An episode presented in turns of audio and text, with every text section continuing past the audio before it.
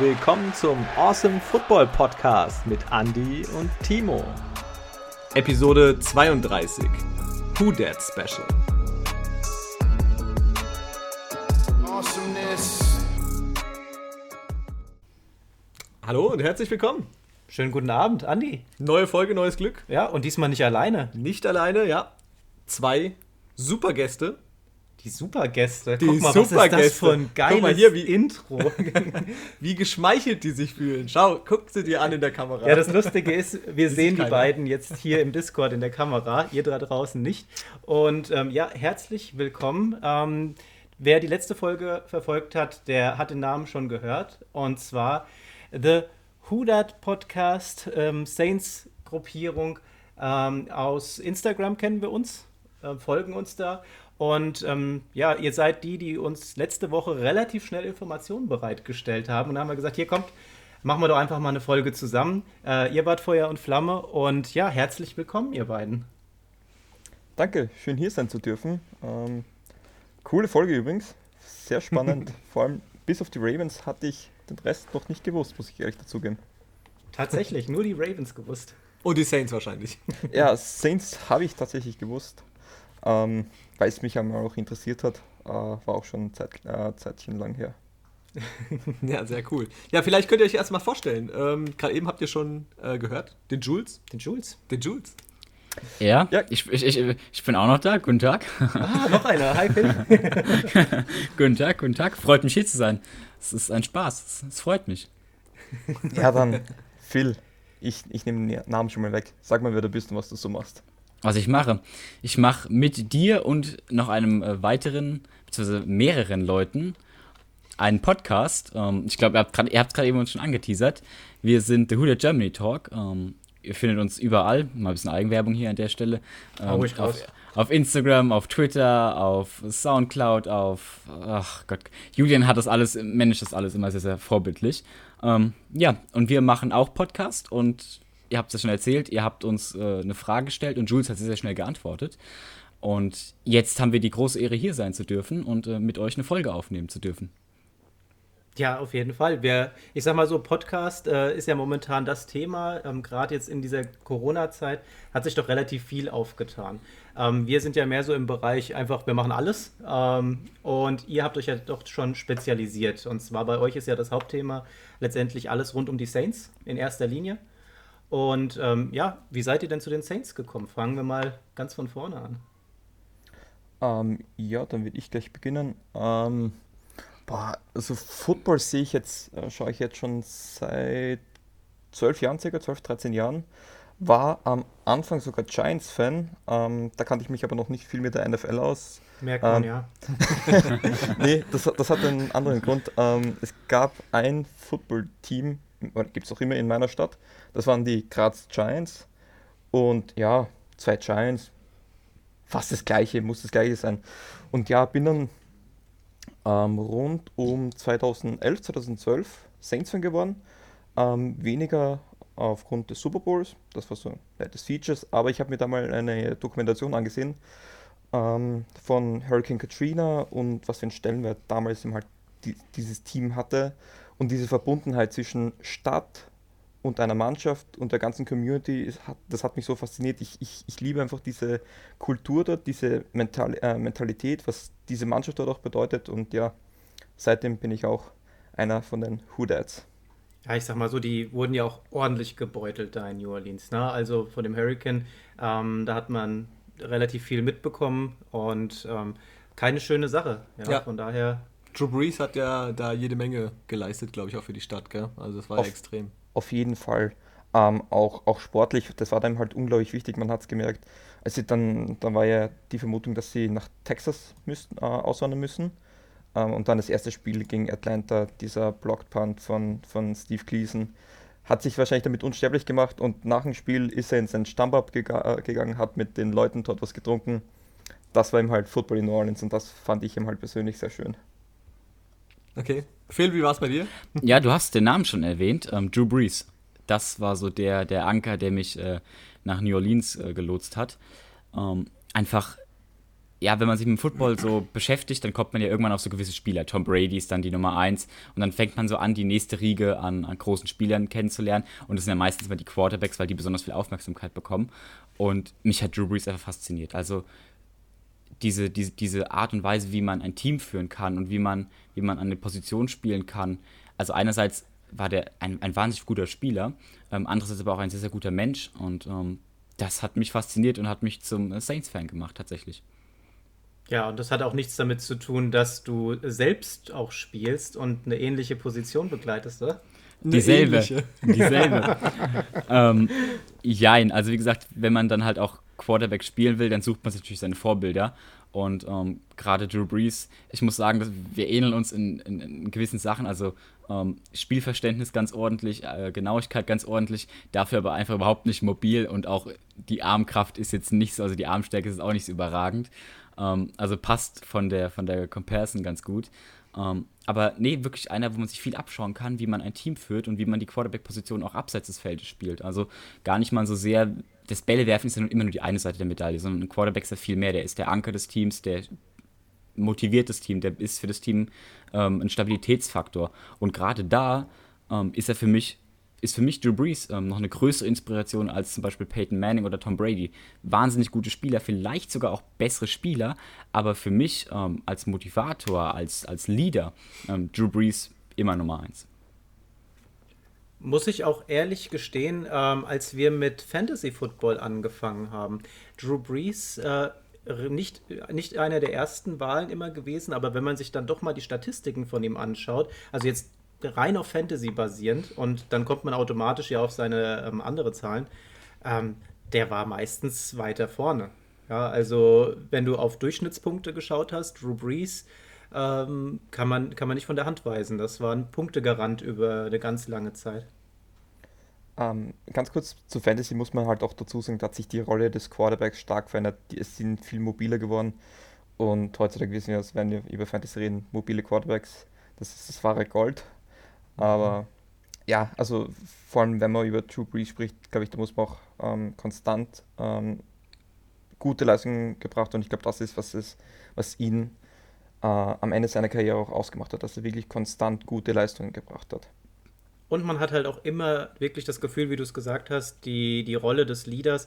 Ähm, da hat man bei Drew Brees nie das Gefühl gehabt, dass er zu weit weg von der Mannschaft ist, sondern ähm, er immer der, der zentrale Mittelpunkt letztendlich dieser Mannschaft und ähm, immer versucht und bemüht daran, die Mannschaft in der, in der kompletten Breite mitzunehmen. Ne? Das, gut, da gab es mal diese, diese einen, diesen einen Patzer, sage ich mal. Letztes Jahr das. Letztes ja. Jahr, aber. Mit der Flagge. Hm, ja. ja, aber ganz ehrlich, ich habe das jetzt nicht so, so drastisch gesehen gehabt. Ja, das hat jetzt an der Stelle tatsächlich dann mal ein bisschen gekratzt an der weißen Weste, aber ja. in Gänze, denke ich mal, ähm, überschattet das nicht das, was er tatsächlich dort in New Orleans aufgebaut hat. Ja, die, seine Legacy, die hat er da wirklich. Ja, es reißt nicht alles ein. Ja, nee. Also das überstrahlt alles andere. Und ich glaube, es ist auch tatsächlich ein super Moment gewesen für ihn zu sagen, jetzt ist fertig.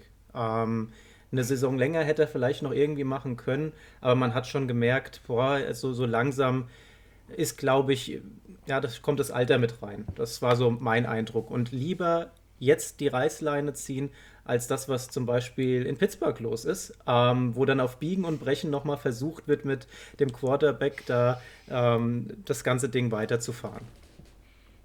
Ähm, zur, zur, Flagge ähm, noch zwei Worte. Es war halt einfach auch ein, ein, ein wahnsinnig doofer Zeitpunkt, um sich da zu äußern. Also ich meine, die Emotionen in den USA zu dem Zeitpunkt waren einfach wahnsinnig hochgekocht und es war alles polarisiert politischer Vergleich so ähnlich wie die Flüchtlingskrise vor ein paar Jahren. Einfach jeder hatte eine Meinung, jeder wollte irgendwas dazu sagen. Ähm, war nicht clever gemacht. War politisch halt nicht clever, war vermutlich eher emotional und ähm, von, der, von seiner eigenen Meinung überzeugt. Aber ich meine, auch da sieht man wieder Stärke, jeder macht irgendwo einen Fehler und, und keiner geht durchs Leben und sagt, okay, ich, hab, ich bin 100% Abziehbild und perfekt. Und gerade wie er sich danach verhalten hat, seinen Fehler eingestanden hat und wirklich auch probiert hat, für den Change dann zu stehen und zu sagen, okay, gut, ich habe einen Fehler gemacht, ich spiele mit schwarzen Jungs auf dem Platz. Ähm, ich, ich dürfte eigentlich so nicht, nicht diese Bewegung äh, kritisieren oder diese Bewegung so verurteilen ähm, und dann auch daraus gelernt hat mal abgesehen von den Millionen, die er für Louisiana und New Orleans schon ausgegeben hat von seinem eigenen Gehalt, ähm, fand ich auch wieder beeindruckend ähm, und macht ihn für mich irgendwie auch noch ein bisschen geerdeter, also nicht so, nicht so abgehoben von wegen, er, er ist so Superman und unangreifbar, sondern er, er macht auch Fehler, aber er lernt aus diesen Fehlern.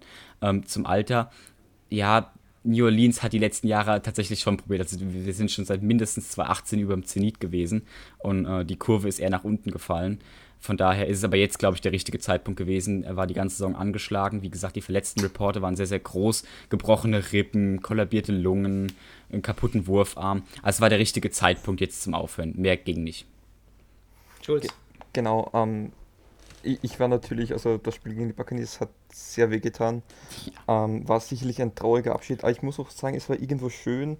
Nach dem Spiel Drew Brees, Tom Brady mit seinem, mit seinem äh, Sohn Balen, glaube ich, war das, und den anderen Kindern ähm, haben sie Bälle geworfen und Tom Brady, Drew Brees, das, ich fand, das war eine schöne Geste, auch danach.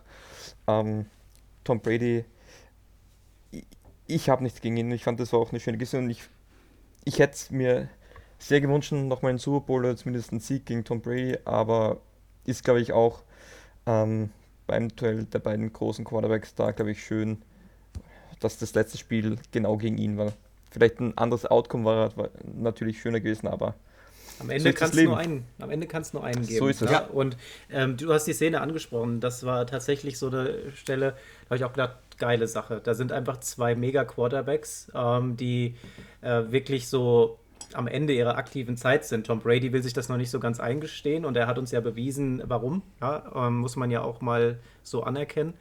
Ähm, aber auch diesen, diesen Pass, den er da auf den Sohn von Drew Brees geworfen hat, das war ja jetzt auch kein super leichter Pass und der Kleine, wie der da hingeht und das Ding fängt, fand ich schon echt geil. Also das, äh, das ist halt dann Football. Ne? Und dann siehst du die zwei Größen da zusammenstehen. Ja, die wahrscheinlich die zwei, einer äh, gehören zu den zwei größten aller Zeiten wahrscheinlich, oder? Die beiden, also. Die zwei großen von die zwei, drei. Zwei größten der drei.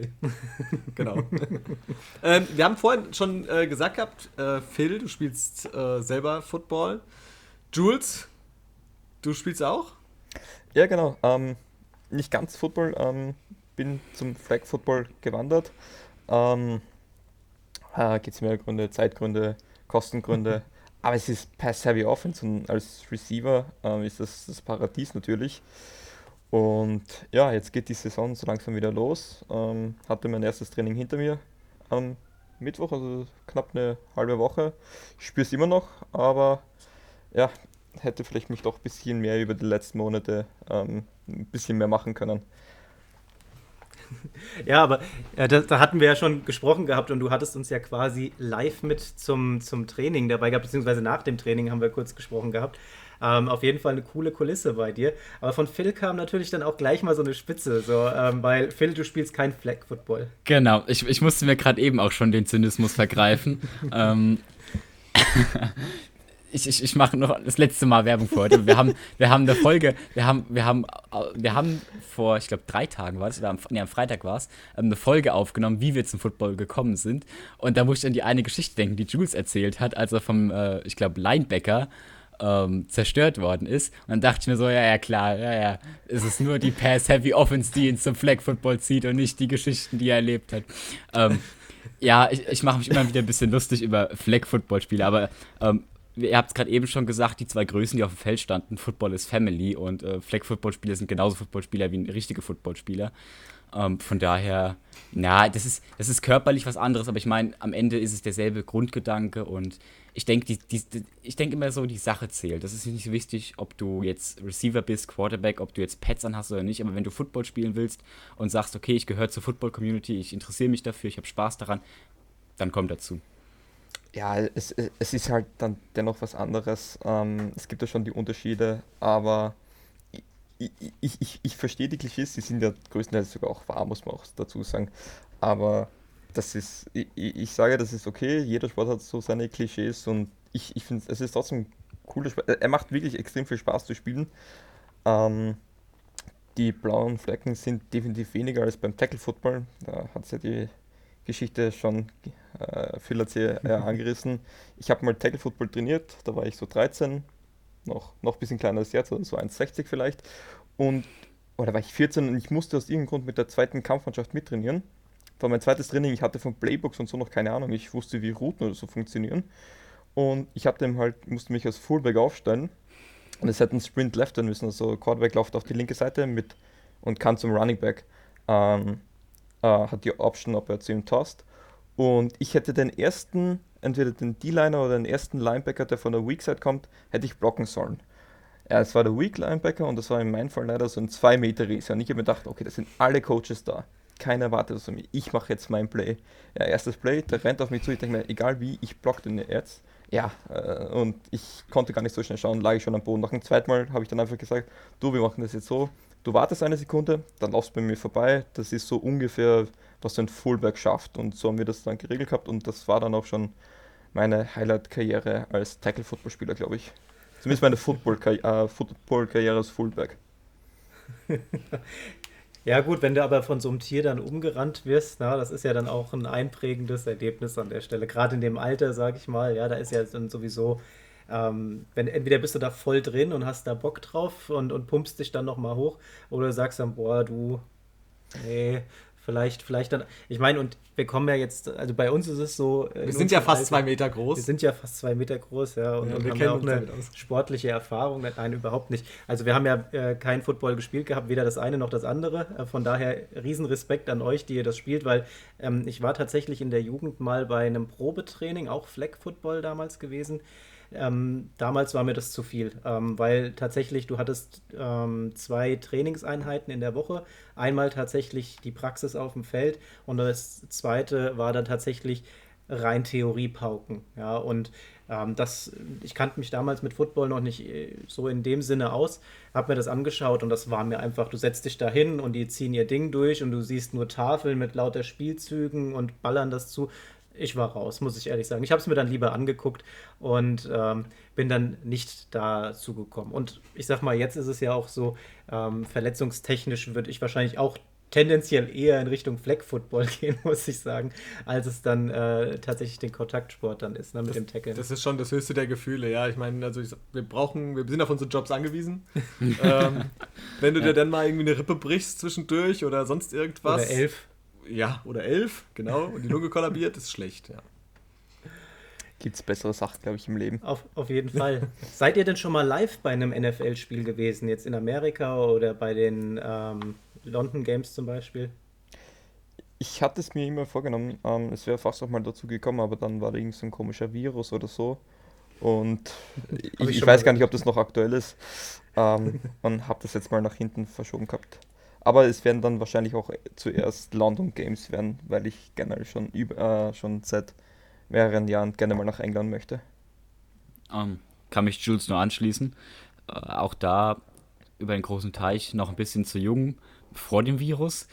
Ähm, und auch London Games hatte ich noch keine Zeit zu. Ähm, aber ich habe noch, äh, denke ich, ein bisschen Zeit, äh, um mir da mal das eine oder andere NFL-Spiel vielleicht auch in den USA ansehen zu können.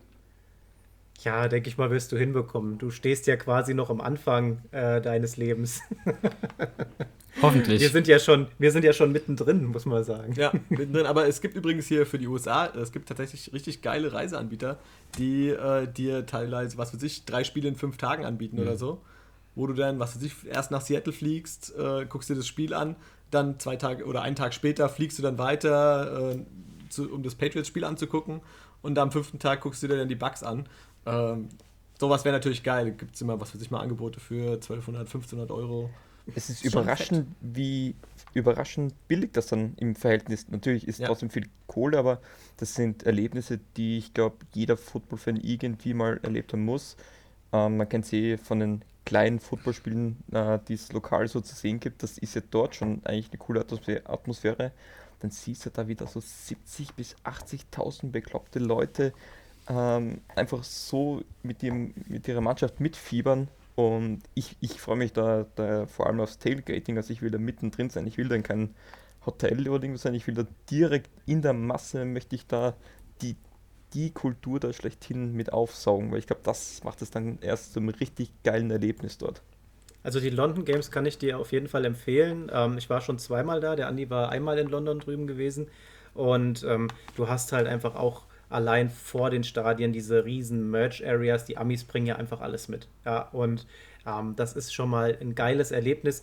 Wenn du dir Merch kaufen willst, auf jeden Fall Zeit mitbringen oder mega früh da sein, weil da sind Warteschlangen, die haben die dann abgebrochen. Da hast du quasi so Einweiser, die sagen, ab hier noch zweieinhalb oder drei Stunden Wartezeit, nur um an ein Trikot zu kommen oder irgendwas. Krass. Also das ist schon mega heftig. Aber die Atmosphäre ist schon cool und London Games hat halt nochmal den Charme, ähm, dass da tatsächlich ja die ganzen Fans aus Europa letztendlich hinkommen, die ganzen Football-Begeisterten. Das heißt, auch wenn du Heimmannschaften und Gastmannschaften hast, klar findest du auch von den Mannschaften hier und da Trikots, aber im Prinzip jeder kommt mit der Mannschaft, die er wirklich unterstützt und da geht es einfach darum, eine riesen Football-Party zu feiern. Und ich hatte das ganz große Glück, ähm, dass ich bei dem Spiel der Seahawks gegen die Raiders im Stadion war. Also ich war das Jahr davor schon ähm, bei dem ähm, Dolphins gegen Saints Spiel gewesen. Das war ja ein sehr anstrengendes Spiel, muss ich sagen, wenn man vor Ort war. Denn ähm, das war das Spiel, wo es zur Halbzeit 0-0 gestanden 0 -0, hat. 0-0, genau. Ja, und ähm, danach haben die, die Saints ja dann nochmal aufgedreht gehabt und das Spiel ja dann auch tatsächlich gewonnen. Aber das war jetzt gerade ähm, für jemanden, der vielleicht Football-Neuling ist, der hätte jetzt gesagt, boah, was war denn das für ein Grottenspiel. Ja, aber es war halt schon ein sehr defense-lastiges Spiel gewesen und daher auch sehr interessant wohingegen jetzt das Seahawks-Spiel, das ich mir ansehen konnte, halt sehr eindeutig war. Das war das 28 zu 3, wo Russell Wilson einfach nur komplett explodiert ist. Die Raiders wurden einfach zerlegt als damals Heimmannschaft, aber die waren einfach allein von den Fangesängen so unterlegen, weil doch die Seahawks eine sehr große Fanbase hier in Europa haben. Da gibt es ja noch die Patriots, die, glaube ich, ganz vorne mit dabei sind. Und, ähm, Packers sind auch sehr beliebt, glaube ich. Packers, Mhm. Also ich sehe überall in letzter ja. Zeit tatsächlich Packers-Schilder. Jetzt gestern ist an mir so ein Pickup vorbeigefahren und hinten so eine, so eine dicke Packers-Plakette drauf gehabt. Ne? Also da gibt es schon wirklich viele. Ich habe auch im Bekanntenkreis einige Packers-Fans. Ja. Und ähm, ja, das, aber generell ist es halt London wirklich so, da zählt äh, Football einfach nur. Ja? Das ist halt schon das Coole. Das ist geil gewesen. Ja, ich war ja bei ähm, Eagles gegen Jaguars war ich da gewesen. Das war eigentlich in dem Jahr vorher, wäre das ein mega Spiel gewesen. Aber in dem Spiel, als ich da war, war leider das Problem, äh, dass es ähm, ja total komisch war einfach. Ja. Ich weiß nicht, also die haben beide total abgebaut in dem Jahr. Und ja, keine Ahnung, war leider sehr, sehr unangenehm zu gucken, muss ich sagen. Also Eagles war nicht schön und die Jaguars, nein. Das war ja ein ganz verkrampftes Spiel, glaube ich, wo, wo dann auch strategiemäßig irgendwie ganz komisch war. Ich glaube, da waren viele Turnovers, dann grundlos oft äh, Fourth Down ausgespielt. Also an das Spiel konnte ich mich noch sogar erinnern. Ja, es war, war irgendwie ganz, ganz verquer, ja. Also aber war jetzt nicht schön zum Ansehen gewesen. Nein, aber äh, wir hatten es ja, wie du es gesagt hast, äh, die Trikots und so weiter, das ist halt geil, ja. Du sitzt in der U-Bahn, fährst dahin, du hast jede Menge äh, Eagles-Fans damals da gehabt, ja. Es war gerade, ich glaube, das Jahr nach dem Super Bowl-Sieg.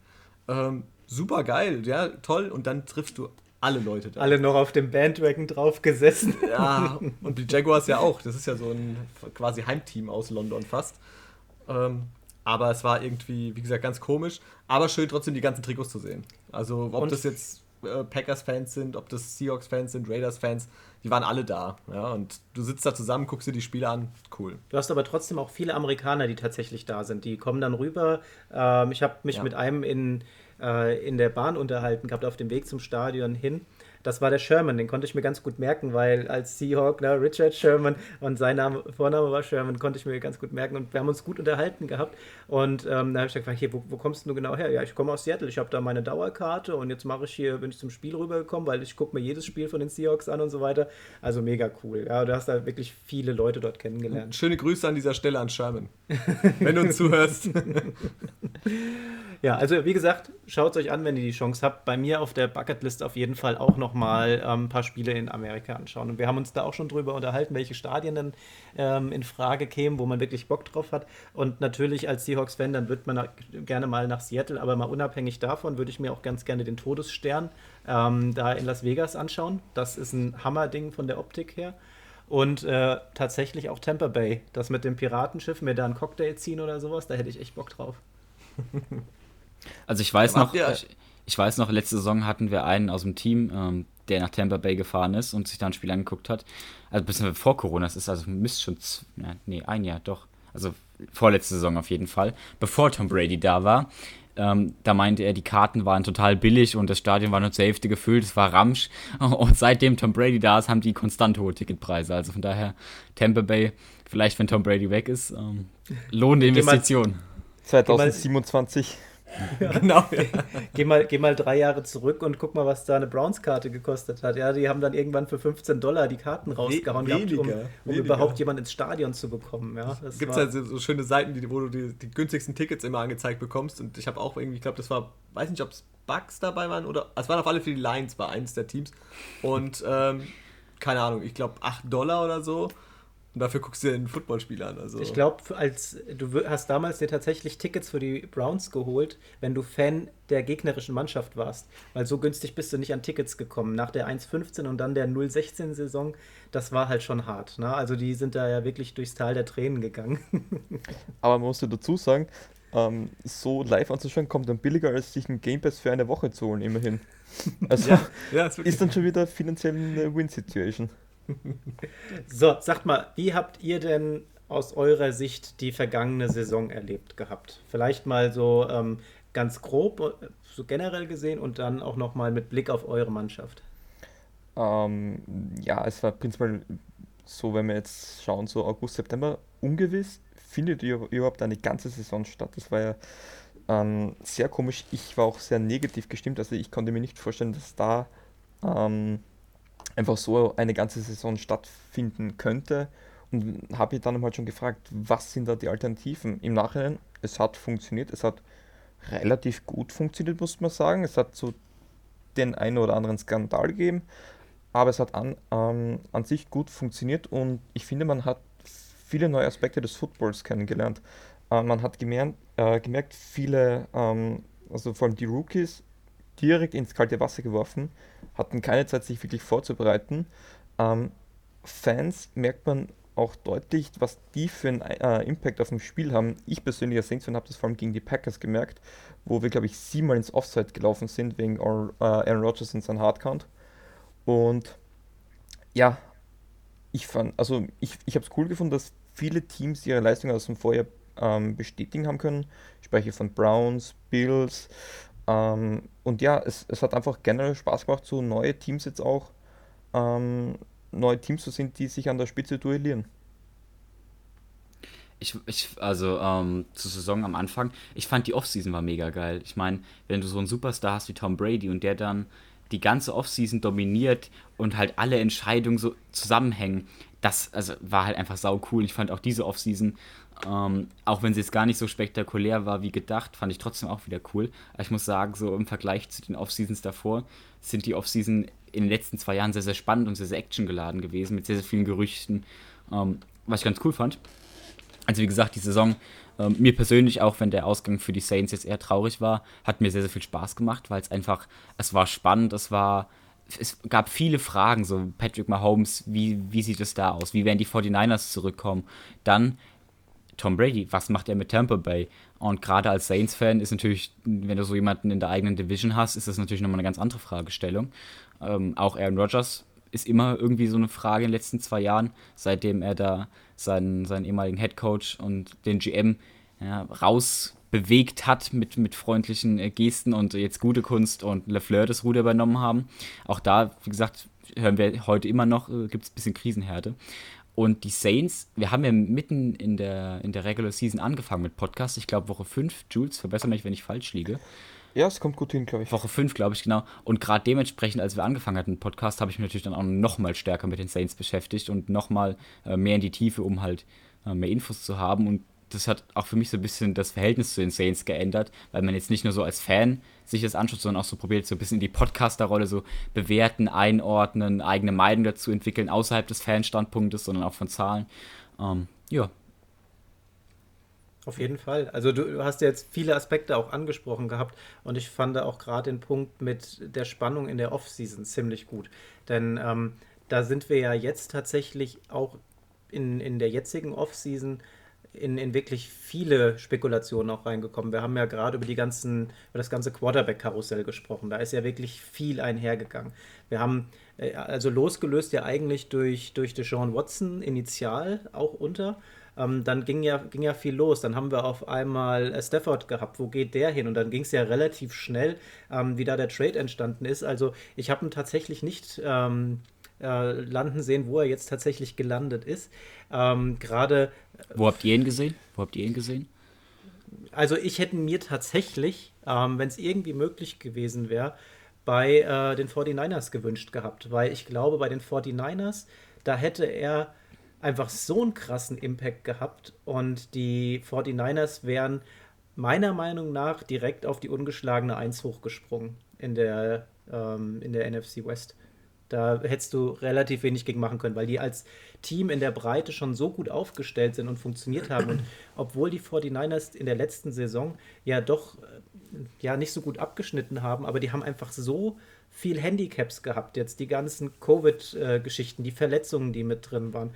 Ähm, die sind mit Jimmy G echt nicht gut aufgestellt. Der hat damals in der Zeit, wo er die ersten vier Spiele für Brady übernommen hatte, einfach so geglänzt gehabt. Und ich habe gedacht, was ein geiler Quarterback. Und bei den 49ers hat er das bisher noch nie so richtig abrufen und zeigen können. Und ich glaube, dass so ein Stafford tatsächlich bei den 49ers einen Mega-Effekt gehabt hätte. Jetzt muss man mal sehen, was da passiert. Ähm, haben sich einen guten Quarterback gedraftet. Die erhoffen sich da, glaube ich, viel von.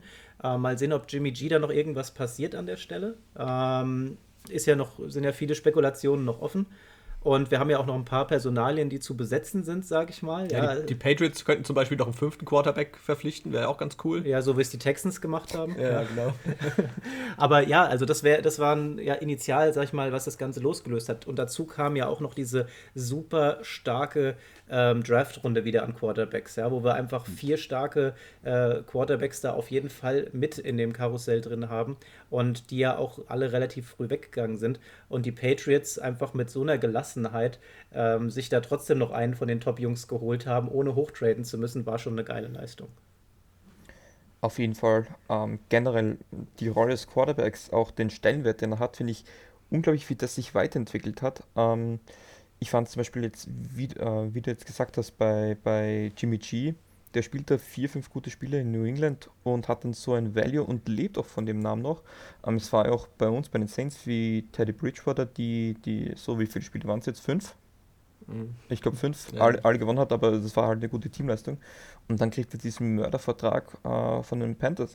Muss ich sagen, ja, das war, ich, ich hätte es natürlich nicht gemacht, aber bei Quarterbacks, da musst du halt teilweise wirklich all in gehen. Und, und ich habe es äh, vor ein paar Wochen schon mal gesagt, wenn du da einen Mann hast, wo, wo du dir wirklich vorstellen könntest, das ist unsere Zukunft, dann musst du dafür vieles riskieren. Das kann auch tierisch in die Hose gehen, aber das ja. musst du dann halt machen. Und ich finde das jetzt auch ziemlich cool, dass das jetzt öfters passiert.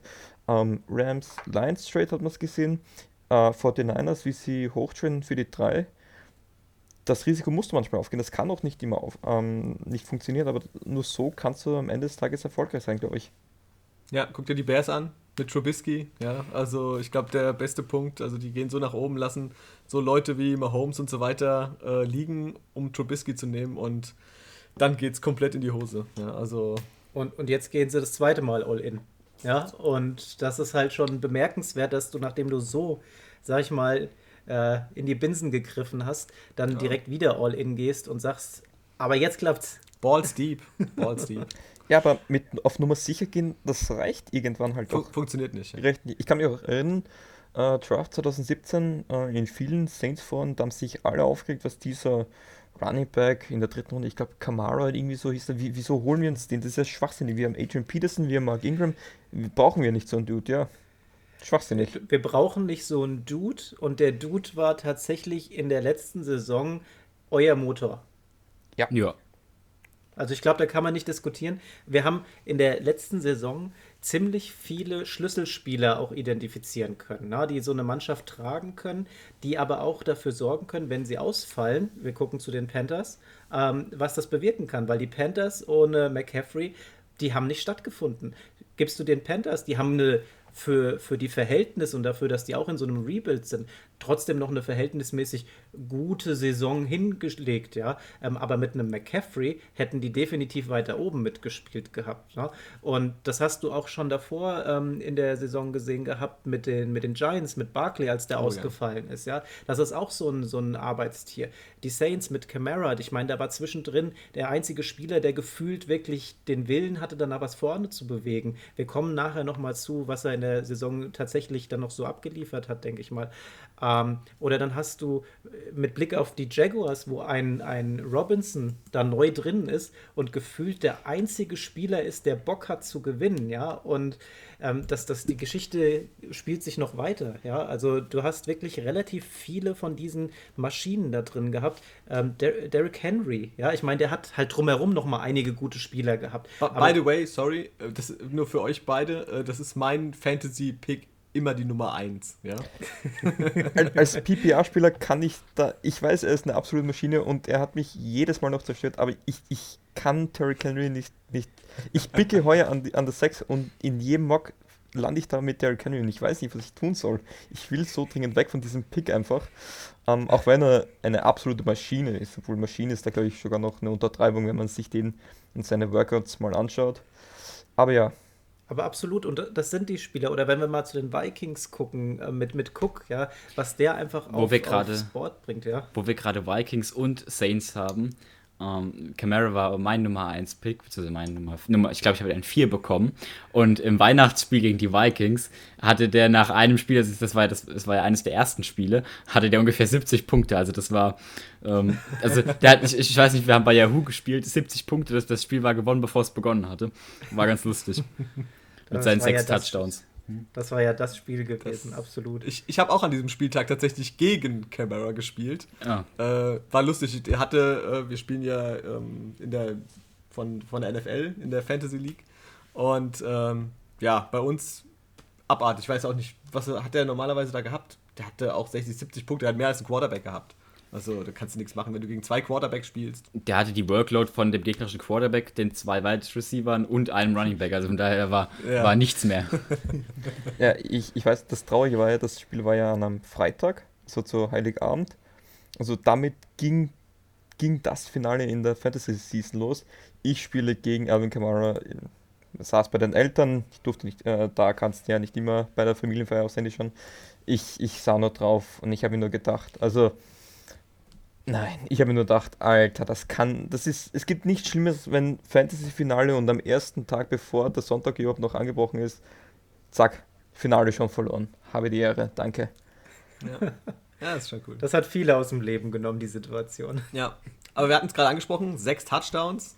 Ja, ich ähm, würde sagen, wir, wir springen einfach mal zu den äh, Tops und Flops ähm, aus der vergangenen Saison. Genau. Und äh, bei mir und ich denke mal auch bei euch, ähm, beim Andi wahrscheinlich auch, ist diese, dieses Spiel Saints gegen Vikings, Camara mit den sechs Touchdowns, obwohl er eigentlich sieben verdient gehabt hätte, äh, ganz klar.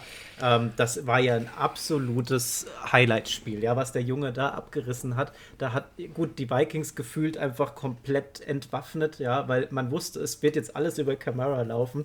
Ähm, jemand anderes war ja gefühlt gar nicht mehr auf dem Feld.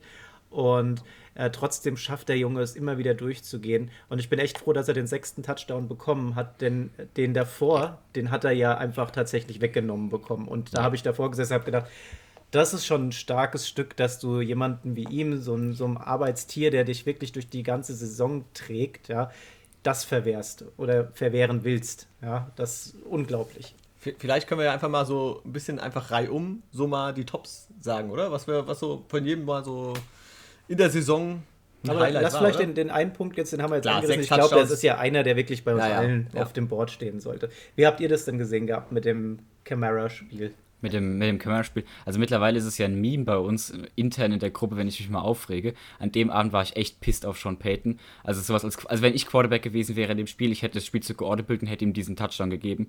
Äh, schlicht und ergreifend, ich, ich, ich hab's auch nicht, ich rede mich gleich wieder in Rage, ich muss aufpassen. Ich habe es nicht verstanden, es, ich, es war unlogisch. Ich meine, es war klar, dass wir rennen. Wenn wir Taysom Hill aufs Feld stellen, rennen wir in 95% der Fälle.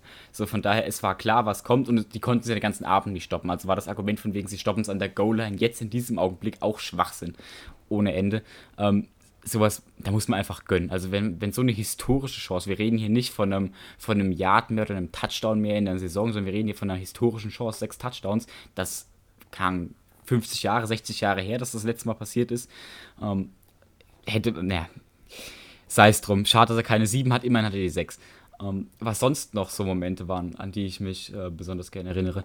An den Moment, als Lamar Jackson vom Klo runterkam und die Browns besiegt hat. Das war ein, ein, ein Moment, der mir sehr in Erinnerung geblieben ist. Einfach weil ich ihn wahnsinnig lustig fand. Ähm, an das Spiel Browns gegen Titans, wo die Browns einfach die Titans total zerstört haben. Und ich glaube an das Spiel, nee, worauf ich mich auch noch sehr, äh, ganz gut erinnern kann, ist, als die Chiefs die äh, Bugs komplett auseinandergenommen haben in Woche 8 oder Woche 10 irgendwann Regular Season und ich deswegen fest davon überzeugt war, dass im Super Bowl wir da auch ein Fiasko erleben, dann aber wir ein Fiasko und die Gegenseite erlebt haben. Ähm, ja, das waren so meine drei Spiele, die mir so in Erinnerung geblieben sind. Ja? Das letzte, was du gerade angesprochen hast, war das, glaube ich, wo Tyreek Hill auch irgendwie, wie viel, 200 Yards schon ja, genau, ja, oder sowas? Ja, genau, drei Deep Balls und alles gefangen und weg war er.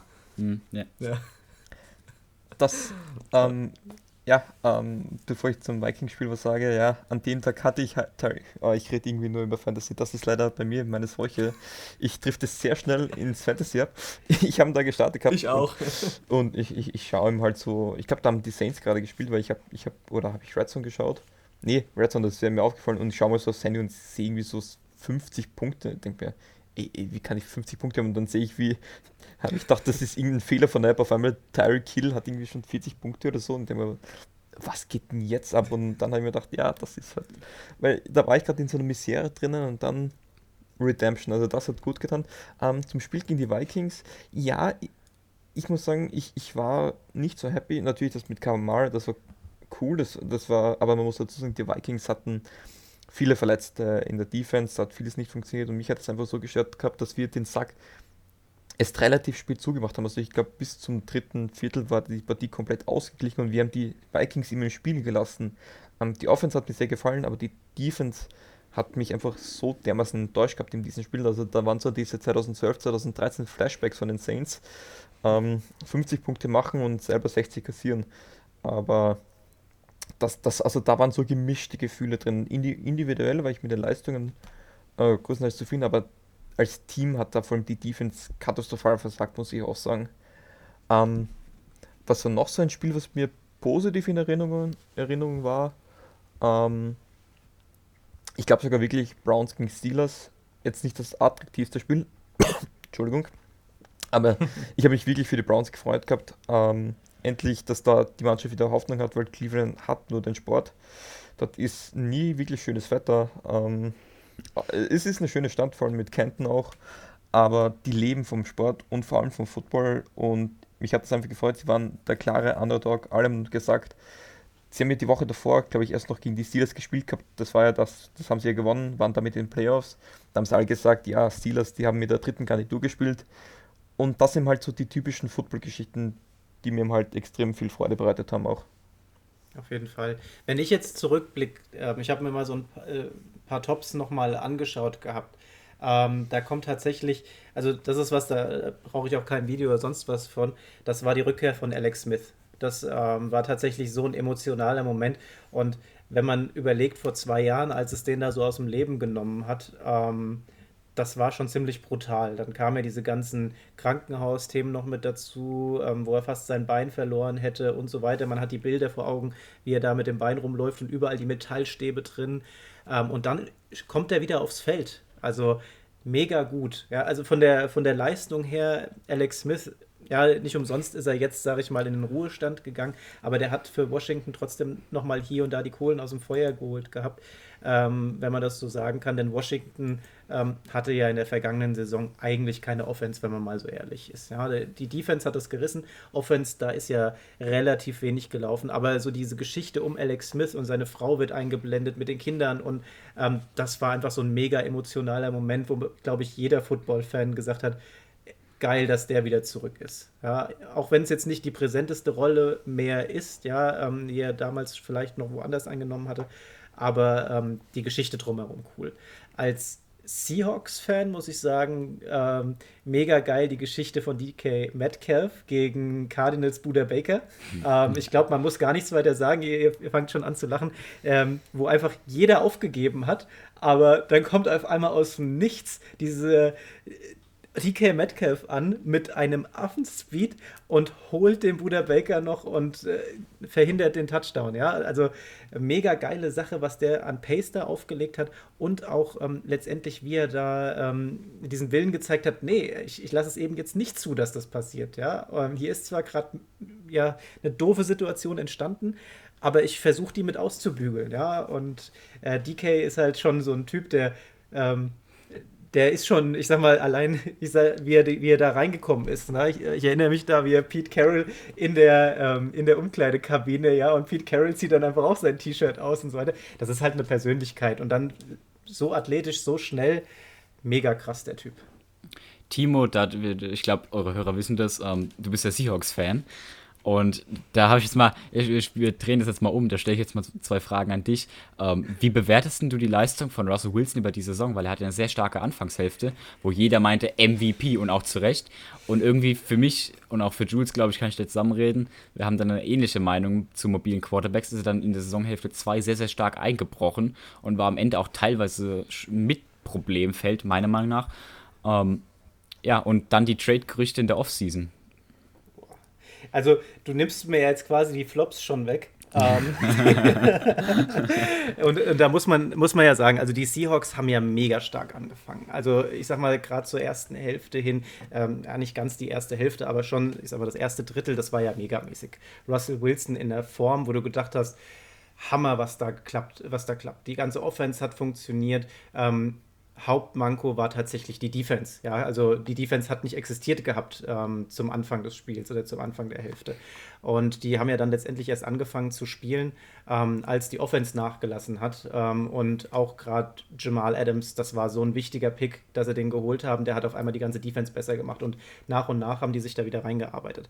Ähm, Russell Wilson hat wirklich super gestartet und hätte er das Spiel einfach weiter durchgebracht, wie er angefangen hat, ganz klar MVP und ähm, ja, hat es nicht durchgezogen. Ja, irgendwas ist passiert. Ich meine, jetzt im Nachhinein ist halt, er, er wird oft runtergebracht, ja, er wird oft zu Fall gebracht. Seine O-Line ähm, ist halt hier und da etwas löchrig und er, er muss halt auch viel laufen. Und, und gerade wenn man so die letzten Seasons nochmal in Erinnerung hat, ja, da hatten wir auch keine Running Backs und Russell Wilson einfach der, der Rush-Leader, ja.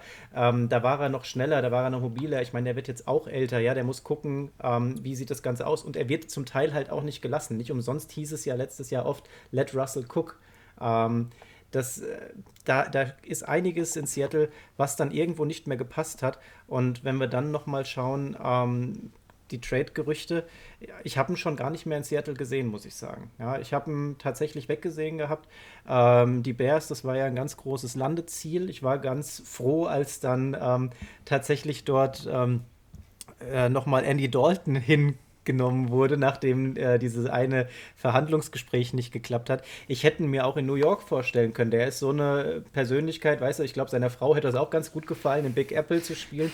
Oder Las Vegas, ja. Stell dir vor, Russell Wilson im Raiders-Trikot ganz groß an den Tafeln da äh, am Las Vegas Stripe, ja. Das kann ich mir, hätte ich mir alles gut vorstellen können ähm, weil er auch tatsächlich ja immer wieder so Unzufriedenheit geäußert hat. Ähm, hier und da nachvollziehbar, aber ich habe es ähm, auch in vielen Folgen gesagt, du kannst als Quarterback in der Position nicht der Mannschaft komplett die Schuld geben. Du bist Teil dieser Mannschaft und er hat auch viele schlechte Entscheidungen getroffen. Ja. Und ähm, von daher ähm, hätte ich gesagt, gut, das wäre jetzt ohne Russell Wilson, wäre wär die Seahawks jetzt erstmal komplett ein, zwei Jahre weg gewesen, außer sie hätten irgendwie sich hochtraden können. Wie aber, ja, wir haben drei Picks gehabt im, im Draft. Damit kannst du nicht viel machen, ja. Und ähm, man muss jetzt mal schauen, wie sich das Ganze entwickelt. Ich sag mal, ähm, es wird eine harte Saison, die vor uns steht, weil gerade die anderen Division-Rivalen sich so stark äh, aufgerüstet haben. Gucken wir mal zu den Cardinals hin, was die da jetzt nochmal rein investiert haben. Das wird ein großes Ding. Ähm, die 49ers, wenn das mit dem Quarterback klappt, wird das mega schwer und anstrengend. Die Rams stehen auch wieder, das ist so ein, so ein ja, da weißt du noch nicht, was passiert. Starke, starke Defense schon, schon ewig jetzt gehabt. Ähm, hier und da auch ein paar Abgänge, aber jetzt in der Offense äh, mit dem neuen Quarterback, der ja das Hauptproblem war Ja, ähm, du hast da zwei Mords-Receiver vorne stehen und du hast gesehen, bei den Rams war es ja tatsächlich der Quarterback. Mit Goff hat er einen guten Tag gehabt, haben die abgeliefert, hat er einen schlechten Tag gehabt, ist die Mannschaft einfach den Bach runtergegangen. Ja. Und von daher die Seahawks, ich weiß nicht, wo wir sie nächste Saison sehen, aber nicht auf der Eins. Um, ähm, ich, ich glaube, was da die Seahawks halt auch ausmacht, ist, sie sind immer so ein bisschen der X-Faktor in der NFC West. Das ist das Team, was man am wenigsten immer einschätzen kann. Man weiß, die Cardinals, ja, die werden nächstes Jahr heißer Kandidat sein. 49ers auch. Äh, Rams mit Stafford muss man schauen, wie es am Ende dann noch funktioniert. Ich sage, die Seahawks sind einer dieser Teams, da kann alles passieren. Ich sehe sie ähm, äh, so ein bisschen wie die besseren Falcons, weil ich sage auch jedes Jahr, die Falcons sind ein heißer Kandidat und dann waren es einerseits die Verletzungen und die, also ich muss sagen, ich finde von den Qualitäten her die Falcons vielleicht sogar als das, zumindest das gefährlichste Team in der NFC South, weil ich glaube, da hat die Offense relativ gut funktioniert. Man muss jetzt halt schauen, wie es mit Julio Jones funktioniert und was in der Defense passiert. Ähm, da haben sie jetzt starke äh, Verluste hernehmen müssen, weil ich sage, wenn die paar Spieler mehr fit haben und dann sich nicht ganz so dumm oft anstellen, waren natürlich auch viel Pech dabei, dann, dann spielen die plötzlich auch, zumindest mit den Bugs und, und, und die Wildcard mit. Ähm, waren sie dann am Ende des Tages dann doch noch sehr weit entfernt, aber das waren dann oft nur diese Nuancen. Und ich glaube, bei den Seahawks oder generell die NFC West sind eben halt Kleinigkeiten, die das Spiel halt entscheiden können. Und ich finde, bei den Seahawks hat man vor allem gemerkt, Chris Carson hat dort richtig gefehlt. Der Typ, der bringt, also der, der, der hilft in vielen Hinsichten einer Mannschaft. Einerseits durchs Running Game, funktioniert dann erstmal das Running Game, ist es schon mal weniger Druck für Russell Wilson. Und das heißt, Russell Wilson kann wieder mehr zaubern. Viel hat sie eh schon gesagt, äh, ich habe da so eine ähm, äh, so eine besondere ähm, Sicht zu Mobile Quarterbacks, aber er hat ihm halt nicht gerade die beste O-Line und muss man halt schauen. Also ich glaube, nächstes Jahr wird der Faktor sein, wie gut kann sich die Offense halten, also DK Metcalf, Chris Carson, Russell Wilson, wie gut funktionieren die und da muss man halt schauen, ähm, wie der Pass Rush, glaube ich, das ist das Erste, was in der Defense wieder funktionieren muss. Dann kommt, glaube ich, auch relativ schnell die Pass-Coverage wieder zu ihren alten Qualitäten zurück, weil das ist ja immer so ein Geben und Nehmen in der Defense. Bringst du schnell Druck auf den Quarterback, ist die Pass-Defense generell oder die Pass-Coverage schaut dann auch gleich wieder viel schöner aus. Lockett darfst du nicht vergessen. Also ich, du, man auf hat es das oft, dass, dass Lockett einfach irgendwo in den Hintergrund rutscht, weil du hast jetzt DK Metcalf, der halt ähm, bisschen mehr so im Rampenlicht steht. Aber die teilen sich den Workload da vorne. Und Lockett, wenn du siehst, was der für Catches auch macht, äh, gerade diese Zehenspitzen äh, da noch im Feld lassen. Also das ist eine Körperspannung und eine Körperkontrolle. Mega krass. Ja, also ich glaube aber, wir sind uns alle einig, die Seahawks können, können Platz 1 werden in ihrer Division, können aber auch Platz 4 werden. Ja, also da ist alles möglich irgendwie. Gerade in der NFC West, die ist einfach so ja. Äh, stark. Also man hat es ja in der vergangenen Saison gesehen, wie eng die alle beieinander waren. Jetzt gut, die 49ers dann irgendwann ein bisschen abgeschlagen, aber das war klar ähm, bei der ganzen Verletzungsgeschichte.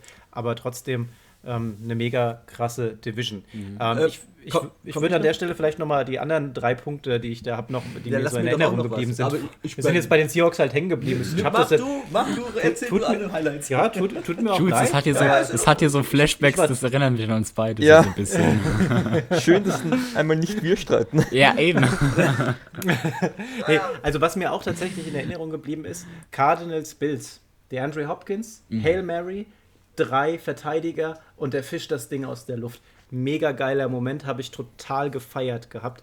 Und ähm, was ich persönlich auch noch ganz cool fand, ähm, ich muss sagen, von den Quarterbacks ist es tatsächlich, ähm, von den ganz großen, ähm, ist es nicht Drew Brees, ähm, dem ich immer die Daumen drücke, sondern tatsächlich Aaron Rodgers. Aaron Rodgers für mich einfach ein Monster-Quarterback. Und ähm, jetzt vor der letzten Saison habe ich auch gesagt, ähm, ja, Tom Brady ist ein großer, der macht sein Ding gut, aber der hat einfach auch ähm, ich sag mal, die richtige Mannschaft da ja, gehabt. Ich glaube genau. tatsächlich, dass wenn du einen Aaron Rodgers ähm, hinter die gleiche Mannschaft gestellt hättest, ähm, das wäre auch möglich gewesen, die Ringe zu bekommen. Ne? Das, Und ja, das, das wäre mit relativ vielen Quarterbacks möglich gewesen. Also ein Matt Ryan hätte damit gewinnen, hätte mit so einem Team gewinnen können, ein ähm, Baker Mayfield hätte mit so einem Team gewinnen können. Ich meine, was man immer unterschätzt, ist, dass die Buccaneers auch schon letzte, äh, Ende letzte Saison, also vorletzte Saison in dem Fall, ähm, eine super Defense hatten, die Nummer 1 Ranked Defense im zweiten Quartal 2019, 20, genau 1920. Ähm, und dementsprechend eine wahnsinnig gute Defense hatten und dann halt offensiv äh, wahnsinnig äh, gut waren und halt durch Tom Brady, der Name macht es halt manchmal auch einfach, äh, wahnsinnig gut verstärkt haben, sich wahnsinnig gut verstärkt haben und Tom Brady wird da tatsächlich so ein bisschen überschätzt, zumindest meine Meinung. Ähm, klar, er hat das Team rumgerissen, das Team, dem Team so eine Kultur, so eine Siegerkultur eingeflößt, aber der hätte relativ viele Quarterbacks hätten da gut gewinnen können. Genau. Und ähm, um auf den, den Bogen wieder auf Aaron Rodgers zu bringen, ich fand halt ziemlich cool dieses Spiel, wo er seinen 400. Touchdown geworfen hat auf Devonta Adams. Und der hatte ja auch den 200. gefangen gehabt. Ne? Das war eine ganz coole Geschichte. Und äh, zwischendrin haben die, die alten Hasen gesagt, hier, einer von uns fängt heute seinen 400. Und die Jungen irgendwie, äh, wie 400. Ja, der hat heute die Chance, den 400. Touchdown zu werfen. Ach so, ja, wusste ich gar nicht. Ja. Aber ja, das äh, fand ich auch ein cooler Moment, weil das ist ja schon 400 Touchdowns. Hausnummer, ja. Beachtlich. Ja, ja, meine Punkte sind eigentlich jetzt alle gesagt. äh, aber äh, für mich eigentlich so, was mir übrig geblieben ist, was vielleicht jetzt ein bisschen langweilig ist, weil es äh, als Offensive Rookie of the Year äh, ist tatsächlich Justin Herbert einfach. Der hat äh, nicht nur, weil wir wieder auf Fantasy kommen, äh, hatte ich ihn, ja, aber ähm, nicht nur da abgeliefert, sondern einfach generell brutal abgeliefert. Also es hat ja keiner erwartet vorher, dass der starten würde und äh, Taro Taylor, klar, ein bisschen unglücklich, dass er da äh, von seinem Arzt die Lunge punktiert bekommt und dann äh, fünf Minuten später steht Justin Herbert in der Startelf. Ähm, aber ja, äh, Wahnsinn, was der abgerissen hat, äh, geil. Ja, ich meine, klar, er hatte da mit Keenan Allen eine Mörderanspielstation. Und ja, das Team hat für ihn gespielt, er hat da genau reingepasst, der hat äh, Verantwortung übernommen und er hat am meisten überrascht und riesen Respekt, dass er das so rumgerissen hat. Ja, aber du vergisst jetzt auch deinen Joe Burrow. Äh, das sowieso, ja, klar. Aber äh, da war es halt leider für mich dann doch flop-mäßig, also Flop, ja, kann ja nichts dafür, dass er sich dann ins Kreuzband reißt, ja. Aber äh, das war für mich persönlich als Bengals-Fan natürlich so ein bisschen äh, sehr unglückliche Situation. Ja, aber dass er nach kurzer Zeit, oder nach, ich glaube, 10. Spieltag war es gewesen, raus muss, ja. Aber ich muss sagen, so generell die, die beiden als, als junge Quarterbacks, die da reingeworfen werden, das war halt schon eine geile Sache, wie die übernommen haben und wie die so ein Spiel machen. Und dann hast du auf der anderen Seite einen Tour, der in Miami wirklich mega hoch gehypt wird, dann in Watte eingepackt wird, ja, und ähm, erstmal so die Chance noch bekommt zuzuschauen und hier ein, äh, ein paar Spielzüge zu lernen. Und dann hast du aber auf der anderen Seite so wirklich Justin Herbert und Joe Burrow, die da ins kalte Wasser reinkommen und einfach schon so komplett sind mega überraschend. Ganz, also. ganz kurz, ich habe gesehen, Tua hat jetzt auch äh, drei Tage Bart und seine äh, Stimme soll jetzt angeblich tiefer sein, ja. Also ich denke, jetzt äh, läuft es bei dem. Hat, hat, hat Fitzi sich äh, inkognito als Tua verkleidet? das klappt nicht, ja. Man muss, mit, man, man, muss hier mit dem Playoff-Bart auch, auch früh beginnen, glaube ich. ja, hier ist er. Andi, damit ich dir jetzt nichts wegnehme, machen wir jetzt in umgekehrter Reihenfolge. Was waren denn deine Flops der vergangenen Saison? Meine Flops der vergangenen Saison. Ähm, also, äh, sorry, ich muss nochmal den äh, Bogen auf Fantasy spannen. Ähm, ich glaube, da sind wir uns ähnlich. Äh, ich hatte Anfangs der Saison Kirk Cousins. Ja, ich meine, okay, ja, ich bin selber schuld, ja. Aber der war nicht nur in Fantasy, da war er sehr, sehr schlecht, aber auch fand die ganze Saison einfach von ihm ähm, ja, nicht besonders gut. Das hat, hat mir eigentlich gar nicht gefallen. Das hat einfach die ganze Saison auch ein bisschen der Vikings ähm, geprägt, der, äh, der, der Cousins, ja. Ähm, das war ein ganz großer Punkt und äh, zweimal eine Defense, die mir überhaupt nicht gefallen hat eigentlich. Und zwar einmal natürlich auch von den Falcons, das hatten wir vorhin schon mal ganz kurz. Das lief gar nicht zusammen, wenn du über 20 Punkte führst und äh, das herschenkst am Ende, weißt du, ich glaube, da gab es dieses Spiel, wie viel Windchance? Äh, 99, ja. irgendwas Prozent mhm. und du verlierst dieses Spiel. Äh, kann das nicht sein eigentlich, ja. Ähm, und die Dallas Cowboys. Ja, also das ist unglaublich. Wie kannst du mit dieser Offense, die so brutal abgeliefert hat, als Dak Prescott noch fit war, ähm, dann auch solche Spiele verlieren? Also das war für mich nicht begreiflich. Also die hätten, wenn Dak Prescott fit gewesen wäre und die hätte, hätte, hätte, klar, logisch, äh, und die Defense mitgespielt hätte, dann wären die weiter vorne gelandet. Ja. Meine Flops. dann, dann, dann, raus, dann, dann steige ich jetzt ein. Ähm, die gesamte NFC äh, East war irgendwie total, also war einfach eine, eine, echt, eine echt schlechte Division. Ähm, eigentlich überhaupt nicht erwartbar so am Anfang der Saison. Ich meine, keiner hat kommen sehen, dass Carson Wentz so abkackt. Ich habe auch nicht kommen sehen, dass die Cowboys so, ich meine, die Cowboys hatten noch viel Pech dabei, muss man fairerweise sagen, ähm, dass die Redskins auch so strugglen mit Dwayne Haskins, war jetzt auch nicht so. Also klar, ja, zwei Quarterbacks sind immer mit so ein bisschen Risiko verbunden, aber auch nicht so vorhersehbar. Ähm, war einfach wahnsinnig enttäuscht, weil ich dachte so, also da kam mir auch öfter das Argument hoch, so eigentlich darf so jemand gar nicht in die Playoffs, weil da gibt es so viele gute Teams aus anderen Divisions, NFC West, äh, das Gegenstück dazu, wo es eigentlich vier Teams gibt, äh, in der letzten drei Teams, die richtig gut dabei waren, die es ähm, eigentlich auf alle verdient gehabt hätten. Ähm, da hast du halt ein krasses Gegenbeispiel, ein krasses Gegenstück zu. Das war so mein mein großer Flop. Und was mich halt enttäuscht hat aus persönlicher Sicht war, dass Joe Burrow sich so früh verletzt hat, weil gerade wenn du so früh an, äh, wenn du so früh anfängst, dich zu verletzen, ist halt die Chance, dass sowas immer und immer wieder geschieht, relativ hoch. Und ähm, Joe Burrow hat, das war kein Justin Herbert, der hat nicht die tiefen Bälle geworfen. Ganz im Gegenteil, in den tiefen Bällen, das hat aber viele verschiedene taktische Ursachen. Also sie haben oft aus Five äh, aus, ähm, aus Shotgun Empty gespielt bei langen Downs ähm, und dementsprechend ist seine Completion Percentage in tiefen Bällen, also über 20 Yards bei dritten und länger, also bei dritten und sieben Bälle über 20 Yards war die relativ niedrig, seine Completion Percentage. Ähm, da muss Zach Taylor noch ein paar Adjustments machen. Aber ich habe hab den Punkt verloren. Ähm, auf jeden Fall, worum es mir wirklich ging, ist, dass halt eben diese frühen Verletzungen und er war nicht, also er war nicht Justin Herbert, er hat nicht so fancy gespielt, aber er hat seinen Job gemacht. Er war sehr effizient, ähm, wenn er auf dem Feld war. Und das war schade, das schon nach Woche 10 beendet zu sehen, weil ich echt gespannt gewesen wäre, wo die Bengals stehen. Ich bin ein bisschen irritiert, dass sie Jamar Chase gepickt haben über Penai Sewell. Ähm, ich hätte das vermutlich anders gemacht. Wir werden sehen, was aufgeht. Ähm, muss ich sagen, also ich habe den Pick total verstanden. Ich glaube, als Quarterback, natürlich, wir wissen alle, Olin ist wichtig, aber wenn dich der GM fragt, wen willst du haben? Willst du deinen alten Spezier, mit dem du, weiß Gott, wie viele Touchdowns geworfen hast? Oder ein Offensive Tackle, wobei man dazu sagen muss, bei den Bengals ist ja eher die Interior das Problem, als, als jetzt die Tackles an sich. Natürlich wäre es äh, Sewell ein toller Pick gewesen, aber ich verstehe Jamar Chase da vollkommen. Ähm, meine Flops, wenn wir schon fantasy-technisch reden, ja, ich habe auch ein paar Mal Kirk Cousins gestreamt, weil sich mein Quarterback den Knöchel ein bisschen verdreht hat, der gute alte Doug Prescott leider. Ähm, das hat mir sehr le leid getan, auch weil ich ihn als Mensch und als Spieler sehr mag. Ähm, und fantasy-technisch das zweite Mal, dass mir das Herz gebrochen wurde, war mit Austin Eckler, mein absoluten Traum-Quarterback. Ich habe den überall in der ersten Runde gepickt, weil ich gewusst habe, der wird abliefern. Und hätte sich dann nicht so blöd verletzt gehabt, hätte das wahrscheinlich auch.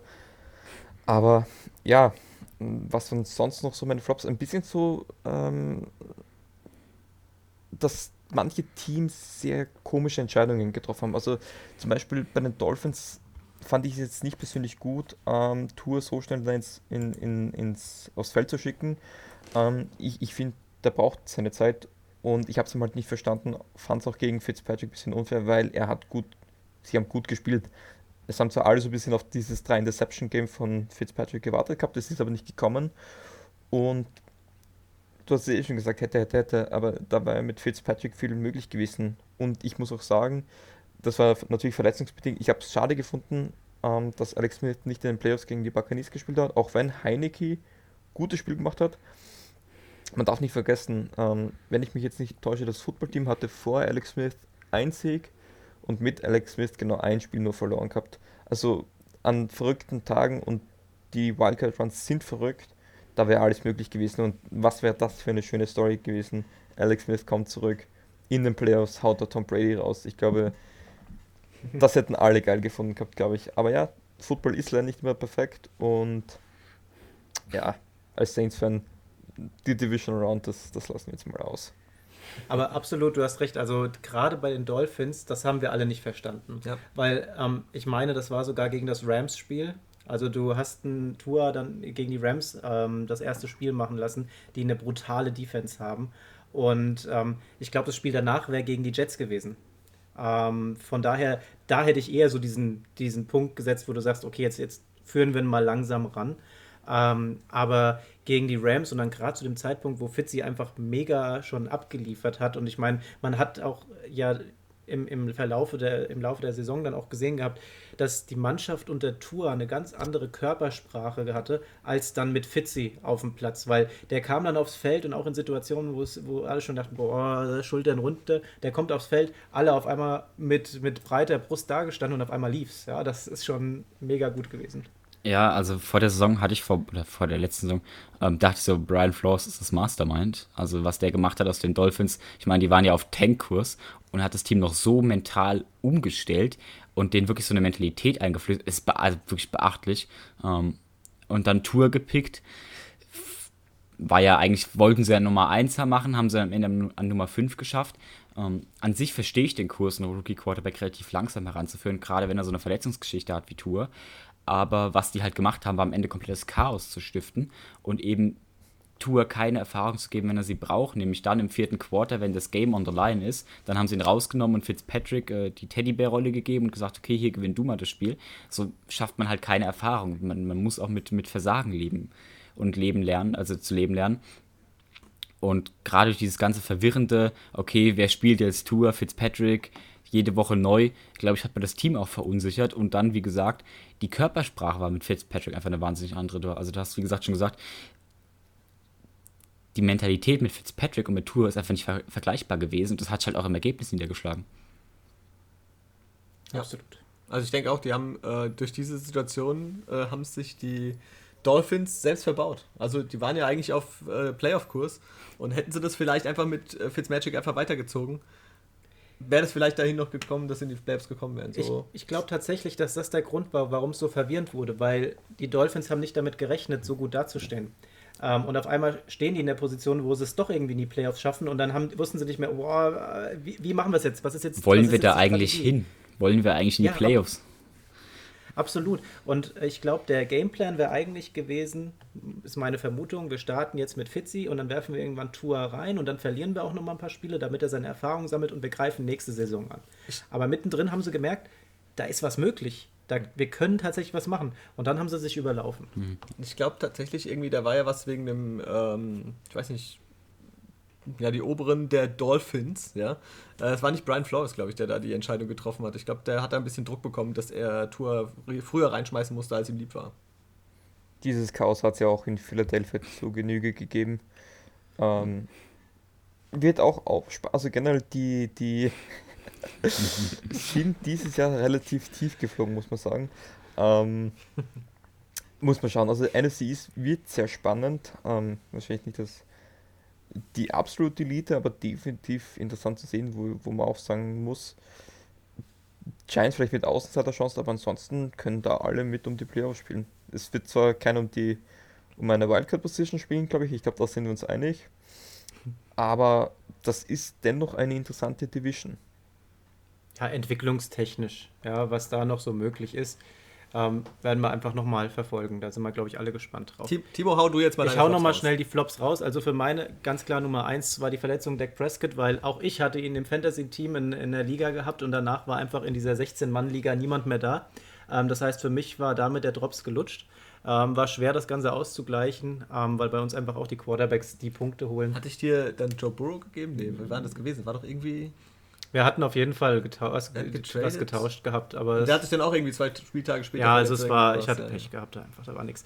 Ähm, ich fand zum Beispiel die Packers, die letzte Entscheidung der Packers, ähm, sehr fragwürdig, dass du in der Situation da auf den Kick gehst, anstatt tatsächlich Aaron Rodgers einfach mal machen zu lassen. Ja, ähm, ganz ehrlich, der, das hätte ich nicht gemacht. Also ich hätte da eher auf Aaron Rodgers vertraut, dass der nochmal irgendwas aus der, aus der Hinterhand zaubert.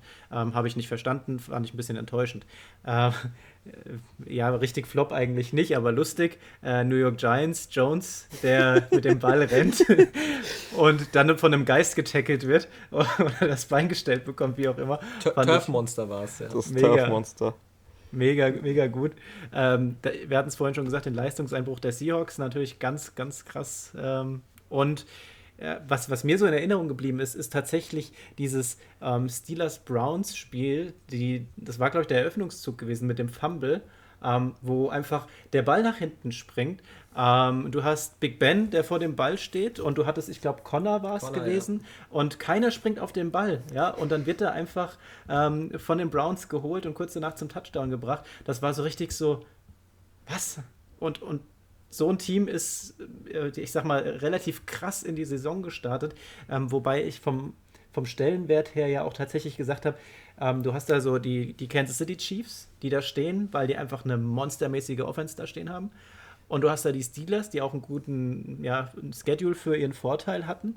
Ähm, die aber zwischendrin, und darauf hat eigentlich jeder gewartet gehabt, dass das passiert, dann diesen Einbruch zum Ende hatten. Ja? Ähm, die Steelers für mich so das krasseste Beispiel, ähm, das, was, was falsch laufen kann. Ja? Weil die hatten ja wirklich so eine starke Defense und auf einmal brechen da auf sämtlichen Stellen die, die, die, Ufer und überall hast du das Gefühl, wie so ein Schweizer Käse, ähm, kommen da auf einmal die, die Running Backs durch, was vorher nicht möglich gewesen wäre, die tiefen Pässe gehen durch. So gefühlt haben die gar keine Chance mehr gehabt, da irgendwie zu agieren. Und das war schon für mich so ein, so ein Flop dann zum Ende der Saison gewesen. Ja, jähes Ende. Sehe ich jetzt zum Beispiel auch diese Saison gar nicht mehr. Ne? Also die werden ordentlich abrutschen. Ähm, meiner Meinung nach, weil ja auch viele Leistungsträger in sämtlichen Bereichen weggegangen sind. Ähm, die können mich nochmal überraschen, aber mit Big Ben jetzt weiter auf der 1, äh, das, das war diese Saison schon schwer anzusehen. Jules? Ja, ähm, muss dazu sagen, die äh, Steelers hatten letztes Jahr wirklich ein fettes Problem. Ähm, wenn du das vermeintlich sch äh, schlechtere Team in einem Duell bist, hast du immer einen Vorteil, dass von dir weniger erwartet wird. Bei den Steelers war das jetzt so der Fall, die waren eigentlich immer vor allem dann später in der Saison das schlechtere Team und auch in den Playoffs, galten aber immer als Favorit trotzdem aufgrund ihres Records. Das war dann halt doppelt schwierig für sie, weil dann hat eigentlich schon fast gar nichts mehr für sie gesprochen und trotzdem haben alle was von ihnen erwartet gehabt. Ähm, den Druck werden sie heuer nicht und ich glaube, keiner erwartet wirklich viel von den äh, Steelers. Er ist ein erfahrener Quarterback, das kann ihm in Division Games noch sehr viel helfen gegen die jungen Quarterbacks von Mayfield, Lamar und, und Joe Burrow.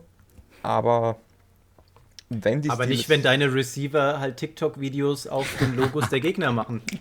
Ja, das war, das, das hat, aber das hat sie ihm halt so ein bisschen zu diesen, ähm, damit hatten sie zumindest irgendein Image und auch wenn es ein negatives war, weil ich glaube, das Schlimmste einer Franchise ist, wenn dich irgendwie niemand interessiert, weil ich glaube, die Jaguars hätten dann zehn Spiele ähm, gewinnen können, es hätte auch keinen interessiert, solange nicht Gardner Minshew, der hätte am, am ersten noch ein bisschen für Stimmung sorgen können. Du brauchst ihm halt auch diese, diese Schurken, ja, ja, bei mir fehlt es da dann noch.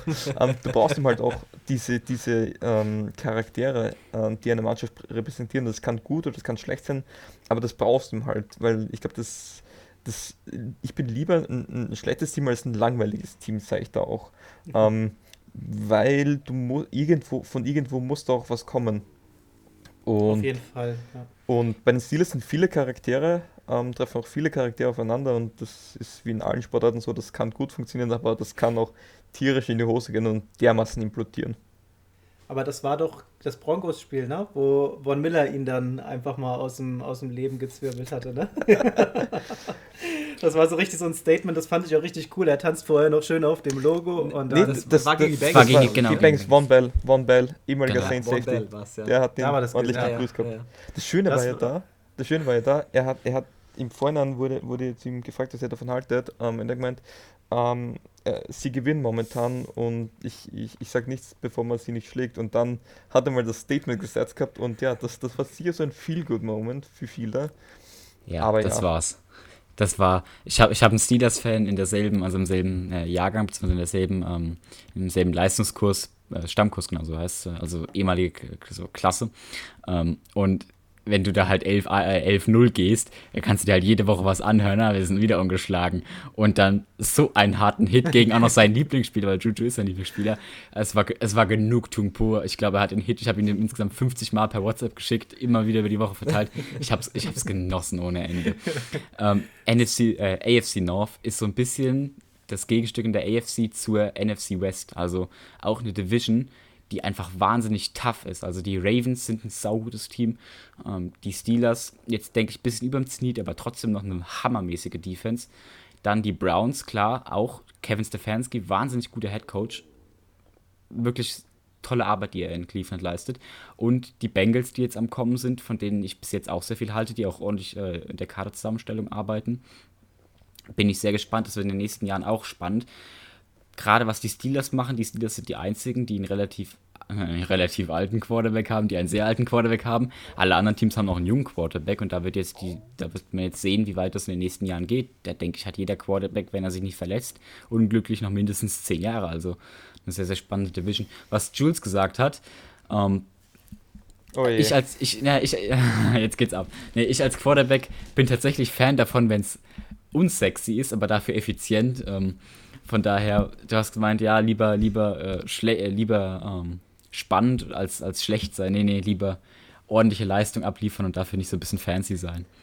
Ja, das, das muss man sagen, das ist so ein bisschen aus einer, jetzt nicht mal Fan, aber so ein bisschen äh, also aus keiner GM-Sicht, sage ich jetzt einmal so, aus keiner GM-Sicht, aber ich glaube, das ist ihm halt schon ich, ich, ich, ich freue mich lieber, wenn wir 3 und, und, und weiß jetzt nicht, so äh, 3 und 14 sind, neue Rechnungsweise, und dafür einen geilen Pick haben, als ich bin äh, 8 und 9 geil. Als Saints-Fan, die drei Jahre hintereinander 8 und 8 zu gehen, das war, glaube ich, die schlimmste Zeit überhaupt. Ähm, weil man hat gewusst, nächstes Jahr wird es nicht besser werden. Wir waren doch immer 9 und 7, oder? oder ah, 9 und 7, 9. 9 und 7. Genau. 8 und 8 waren die Dolphins. Ja, ja. Ja, ja, auf jeden Fall ähm, trennen sich da, glaube ich, so ein bisschen die Geister. Da kann man, gibt es keine richtige Antwort, sag ich mal. Die einen sagen halt, ich möchte halt einfach einen effektiven Football sehen und die anderen sagen, ich möchte halt gerne ein paar Ecken und Kanten da drin haben. Ne? Ich glaube, da hat halt jeder so seine eigene, äh, eigene Vorliebe, sag ich mal, an der Stelle. Gegen 17 ähm, 0 hätte ich aber auch nichts. Nur ganz kurz, um zu gehen. Ich, ich aus Bengals sich natürlich auch. Wer hätte das schon? Joe Burrow ähm, hat es prophezeit schon übrigens. Ja? Der hat, hat auf den Schedule geguckt, hat gemeint gehabt, 17-0, kein Ding. genau, wir, wir switchen mal vom Thema nochmal weiter, weil ich glaube, ähm, was auch nochmal interessant ähm, wäre, das Thema, seid ihr mit dem Draft zufrieden? Ähm, ihr habt ja live übertragen gehabt, oder zumindest ein paar Leute von euch. Und ähm, ja, wie, wie habt ihr das so erlebt? Seid ihr zufrieden? Also jetzt nicht aus Saints Sicht, weil ich habe da mal reingehört gehabt und das war so der Moment, wo alle da gesessen haben. Äh. What? Erstmal, wer, wer ist eingeschlafen? Achso, wer, also, naja, naja ich, ich, bin, ich bin, ich bin schon ja, ja, um, ja, ja, Phil, 23 ja, Uhr ins, sag. Ja, komm her, komm her, komm her. Ich bin schon um 23 Uhr ins Bett, weil ich am nächsten Tag eine Arbeit hatte. Ähm, und dementsprechend nicht, oh. ja, war nicht, war nicht ganz so, so toll. Arbeit lief auch tatsächlich nicht, weil ich mitten in der Nacht immer wieder aufgestanden bin und dann so teilweise etappenmäßig Draft geguckt habe. Und der Saints-Pick, also der Saints-Pick war so eine scheiß Enttäuschung. Da, weißt du, da, du weißt, du musst eigentlich schlafen gehen, hast am nächsten Tag einen wichtigen Test abzu, äh, zu, ab, zu absolvieren und dann stehst du auf für den Saints-Pick mitten in der Nacht und dann picken die, keine Ahnung, Peyton Turner, du hast keine Ahnung, wer das ist, ähm, musst dann ein Heft aufschlagen. Also ich wusste schon, wer Peyton Turner ist, weil ich habe mich mit den ersten drei Runden äh, relativ vielschichtig beschäftigt. Auch gerade Defensive End war ein Need, ähm, von daher war das da absehbar, dass wir in die Richtung gehen. Aber Peyton Turner, was da doch alles an Bord war, P Peyton Turner, wirklich jetzt? Das habt ihr gemacht?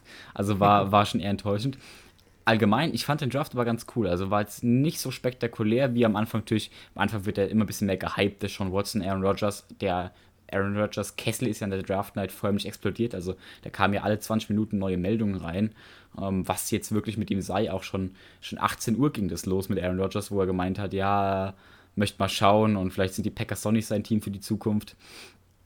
Also war sehr spannend, war am Ende jetzt aber nicht ganz so krass von den Trades her. Ähm, ich denke, dass die Bears einen ganz guten Draft gemacht haben. Ich bin Justin Fields Fanboy tatsächlich. Ich glaube, dass der Junge richtig gut ist. Einer der wenigen Ohio State Quarterbacks, die wirklich was drauf haben. Bin, bin da mal gespannt, wie das ist, wie auch die NFC North jetzt aussieht mit Green Bay, die langsam den Staffelstab abgeben.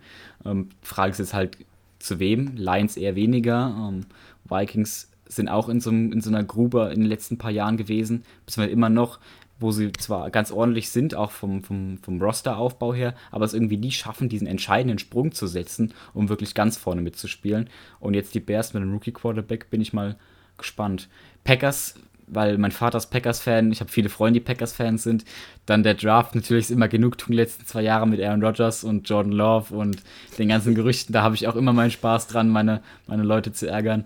Ähm, ja, das Hast du so. dem Papa schon schöne Fahne von den 49ers gegeben, weil Rogers ja dort ganz heiß gehandelt Wurde und dann haben die aber einen Pick 3, ich meine, ich war nicht wach zu dem Zeitpunkt ja auch nicht mehr, aber als wir uns war relativ klar, wenn du einen Pick 3, äh, dry, wenn du einen Pick 3 tradest, dann wirst du einen Quarterback nehmen. Also ich habe nicht gesehen, dass die da einen Offensive Tackle nehmen. Ich meine, warum auch?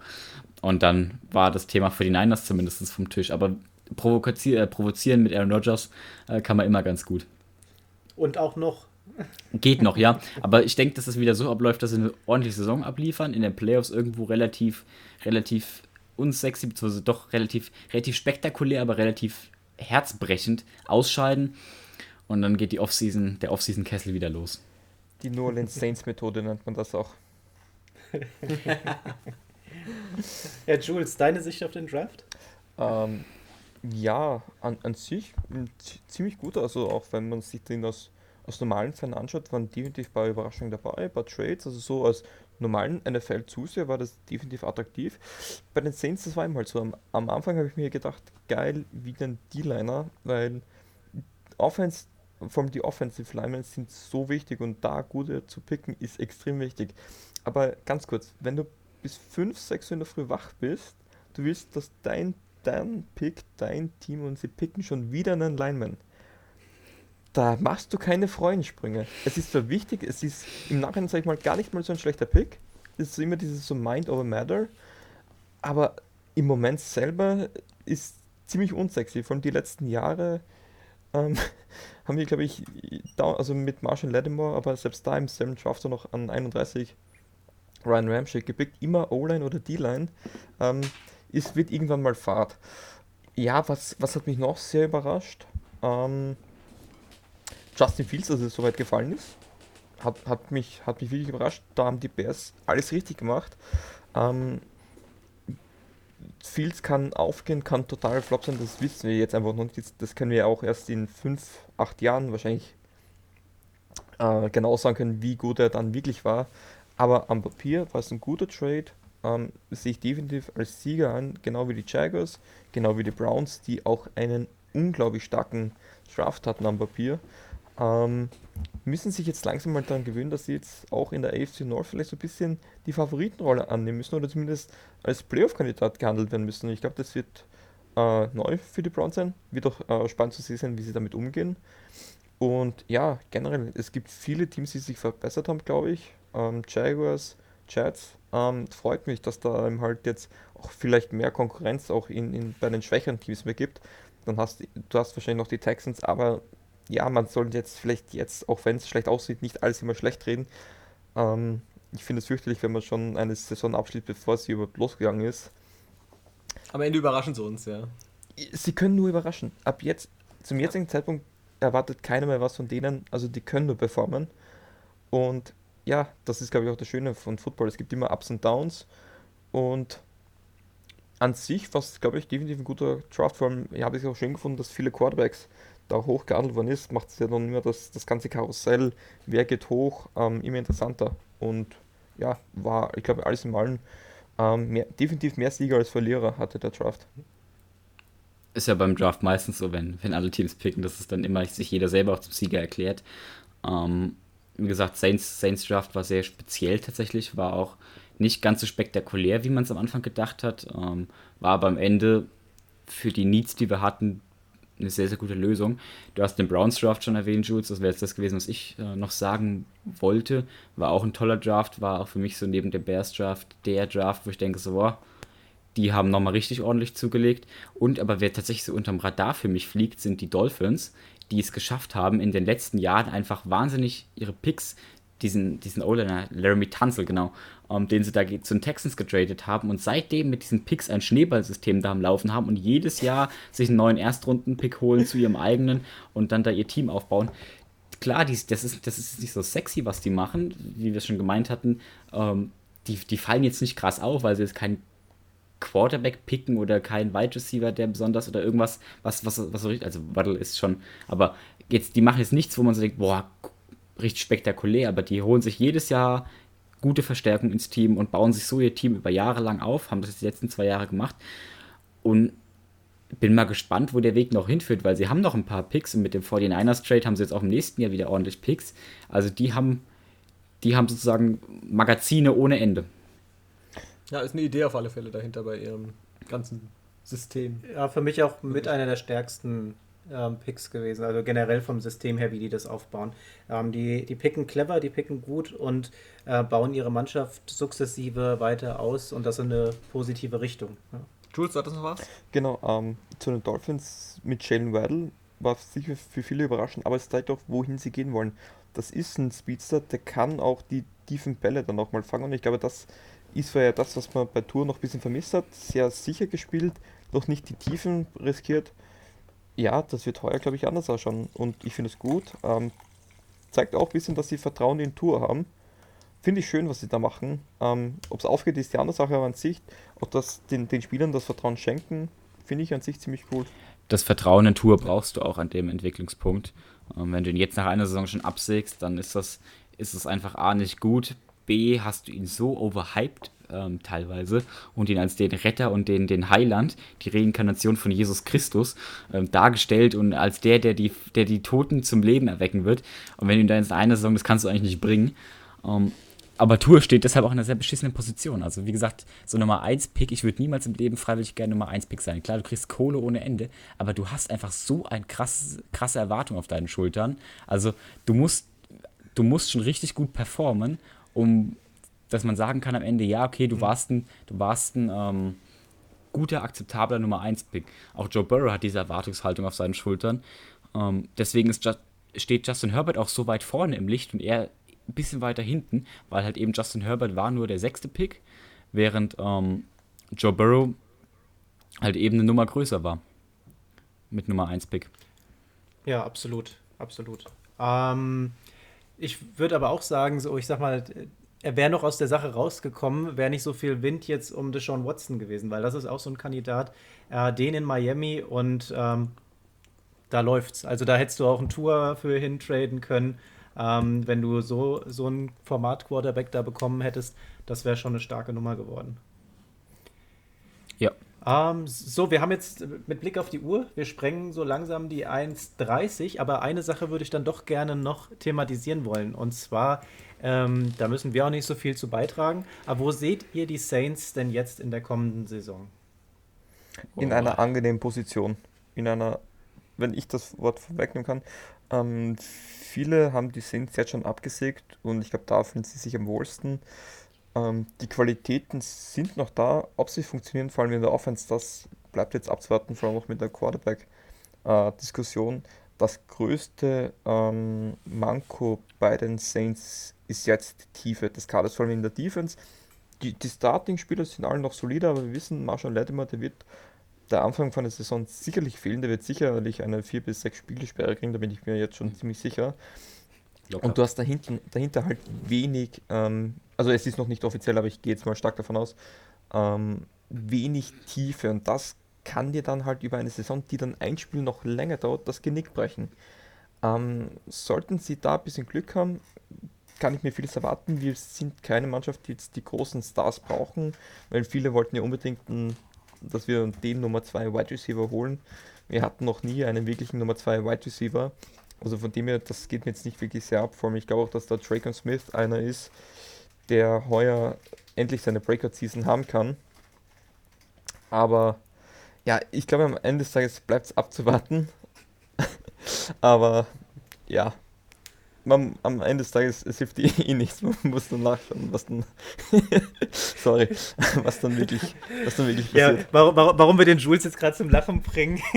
Die Frauchen sagt anscheinend, jetzt ist mal Feierabend, hier komm mal auf die Couch rüber. Nee, die, die hat sich nur was Süßes geholt und ich habe jetzt Angst gehabt, dass, dass man das so hört. So, das, das, das hat das so geknackt. Das, das warum schmatzt sie so? Nee, nee, nee, die hat sich nur zum Süßes geholt, aber Oh, böser Blick, wo ist mein Getränk? Das heißt, du, das heißt, du, bunkerst, du bunkerst das Naschen bei dir im Zimmer. Okay, ich verstehe schon. Ja, mehr oder weniger.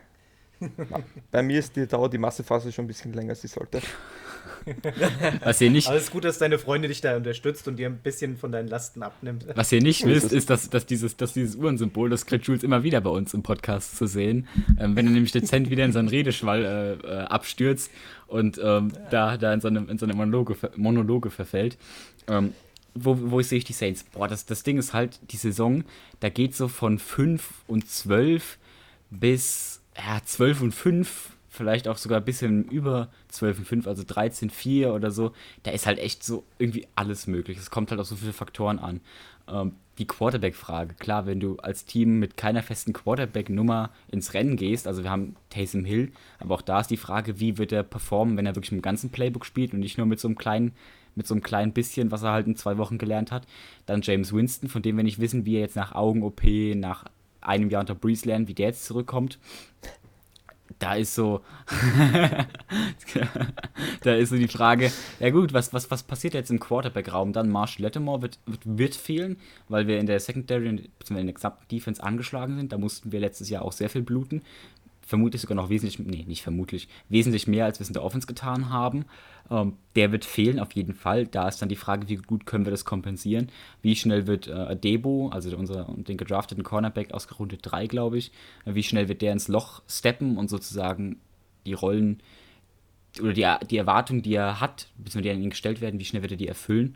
Ähm, ich bin sehr gespannt. Ich glaube aber, dass die fetten Jahre für New Orleans vorbei sind. Also ich bin da jetzt eher realistisch. Wir haben immer noch Cap-Probleme, wir haben die jetzt nur verschoben. Wir haben aber trotzdem, wir sind, also wir haben geblutet, aber haben unsere, unseren Tod sozusagen verschoben. Jetzt ist die Frage, das ist so, wir winden uns noch ein bisschen, aber ich glaube, wir kommen nicht wirklich raus, hundertprozentig, ohne wirklich auf zwei, drei Jahre an Tiefe zu verlieren und dann noch zwei, drei Jahre in den Top Ten zu picken und dann einfach das Team nochmal neu aufzubauen.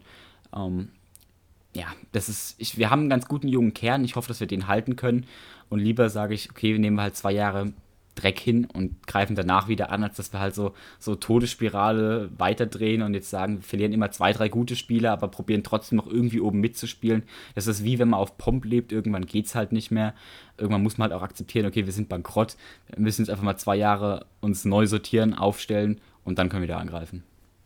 Haben ja auch ein paar andere Teams schon hinter sich und das ist äh, bis zu einem gewissen Punkt natürlich dann auch irgendwann muss es so sein. Du musst erstmal ein bisschen was aufbauen, ein bisschen was investieren, auch mal über deine Ressourcen leben, sage ich mal, bevor du dann an den Punkt kommst, wo du einfach sagen musst, so, ähm, schau mal nach LA, ja, die haben einfach alles reingebuttert über ein paar Seasons lang. Ähm, die stürzen jetzt noch nicht ganz so tief ab, aber nichtsdestotrotz, denen sind auch die Hände ganz schön gebunden. LA ist auch so, und, äh, so Saints-Situation, ja das ist ja bei den Saints nicht anders. Wenn man da auf das Cap Space schaut, äh, sieht es halt dunkel aus aktuell. Ja. ja? Und da, da, musst du halt einfach an der Stelle tatsächlich dann irgendwo mal hingehen und sagen, wann mache ich den Cut, wann nehme ich das hin, tatsächlich mal zu sagen, jetzt schmeißen wir die Saison hin. Ja, also man möchte natürlich keine, keine Browns-Seasons haben, ja, und, und Leidenszeiten, das war schon ziemlich hart. Ähm, aber unterm Strich ist es schon so, da kommen dann die Teams, die auch wirklich viel investiert haben, kurz oder lang auf jeden Fall dann irgendwann mal hin. Also die Farbe, die mir bei New Orleans einfällt, ist dunkelrot, ähm, von den Ziffern, die das Capspace schreibt. Ähm, ja, die, die, die Rams waren ein ganz gutes Beispiel, weil die auch über na, Pech gehabt haben beim Wirtschaften mit, mit ähm, ihren, ihren Todd Gurley, dem Running Back. Ähm, also einfach wahnsinnig viel Pech, auch Verletzungspech. Das hatten wir Saints zum Glück bis jetzt noch nicht, viel Verletzungspech. Ähm, aber manchmal muss man einfach erkennen, wenn ein Franchise-Quarterback nach so langer Zeit zurücktritt, dass eine Ära vorbei ist und dann auch einfach zu schauen, okay, ist Winston der Mann?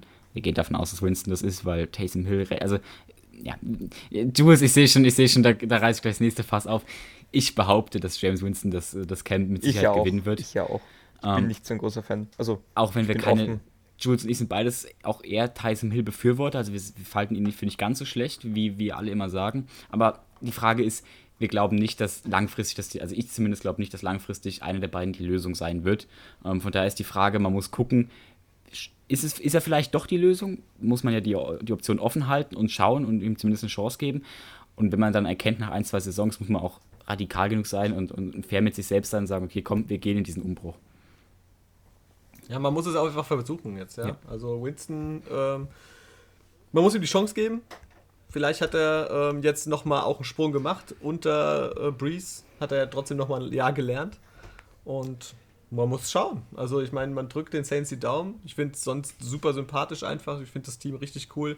Camara, ähm, äh, Michael Thomas, äh, auch wenn er ja jetzt doch so seine Allüren mal hatte letztes Jahr. Ist ein Receiver, ähm, der, ist eine, der muss eine Diva sein.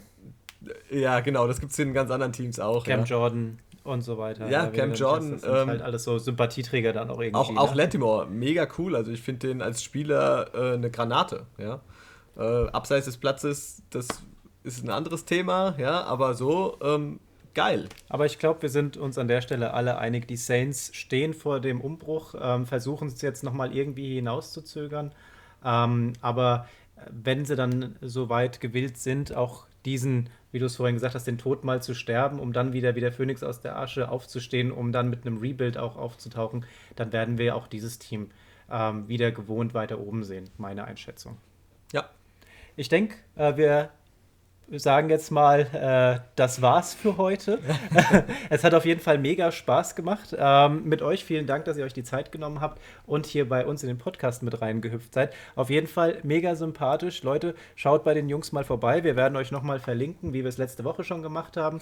Ähm, wer mehr über die Saints hören möchte und auch regelmäßig, der hüpft mal bei den Jungs rüben vorbei. Ähm, vielleicht habt ihr euch jetzt auch schon an deren Stimmen gewöhnt gehabt, ja, und dann, dann äh, ist das ja immer eine ganz tolle Sache, so vom Podcast zu Podcast. Wir machen das ja auch ganz gerne, anderen zuzuhören. Und äh, ihr auf jeden Fall mega sympathisch, hat mir riesig Spaß gemacht. Ähm, und dann überlasse ich dem Andi mal das Schlusswort an der Stelle. Ja, auch von mir natürlich erstmal vielen Dank, dass ihr dabei wart. Äh, war mega cool, auch äh, eure Einschätzung mal so zu hören, euch äh, jetzt auch hier dabei zu sehen. Ähm, und ja, macht mega viel Spaß. Danke fürs Dasein. Ähm, so. Es war mir ein Fest. das, das, muss sein. Das ist Standard, ja. Ja, und ihr dürft auch noch mal was sagen. Dann, dann fange ich an. Jules gibt das letzte Wort, damit er wieder ein bisschen ausführen kann. Ähm, ich halte mich kurz. Football ist Family. Football ist Family und es, wir haben uns wahnsinnig gefreut über das Angebot, weil sowas bekommt man natürlich nicht alle Tage und dann ähm, gerade so ein Angebot zu bekommen, hat uns gefreut hat uns wahnsinnig Spaß gemacht. Wir, hatten, wir saßen ja schon mal länger zusammen, haben vorbereitet die Folge, zumindest mal alles durchgesprochen. Ähm, funktioniert, macht Spaß. Vielen Dank, dass, dass ich da sein durfte. Vielen Dank, dass wir da sein durften als Repräsentanten für Who the Germany Talk. Hat uns wahnsinnig Spaß gemacht. Vielleicht kriegen wir ja euch mal rüber zu uns, dass ihr mal zu uns kommt und da mal ein bisschen redet. Ähm, weil in der Kombination gerne wieder. Wir haben auch hier länger reden dürfen, als wir es bei unserem äh, Podcast machen, bzw. machen dürfen. ähm, ich, bin, ich bin froh, dass da keiner von uns jetzt, dass die Technik, dass ihr die Technik übernommen habt. Ähm, aber genau, war uns eine Freude. Vielen Dank.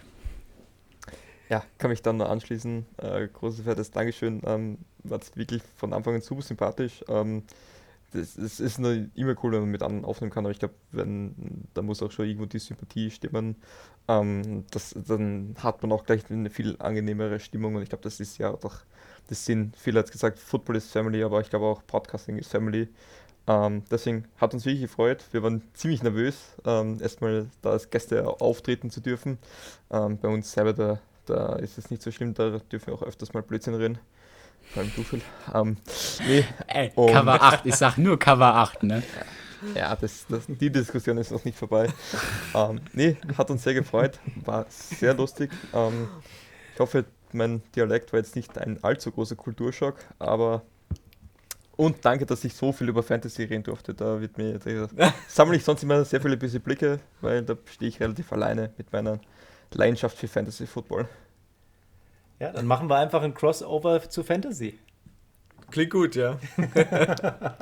In dem Sinne, Leute, wir wünschen euch eine gute Zeit. Bis ja. zur nächsten Woche. Macht's, Macht's gut. gut, gell? Bis dann. Ciao.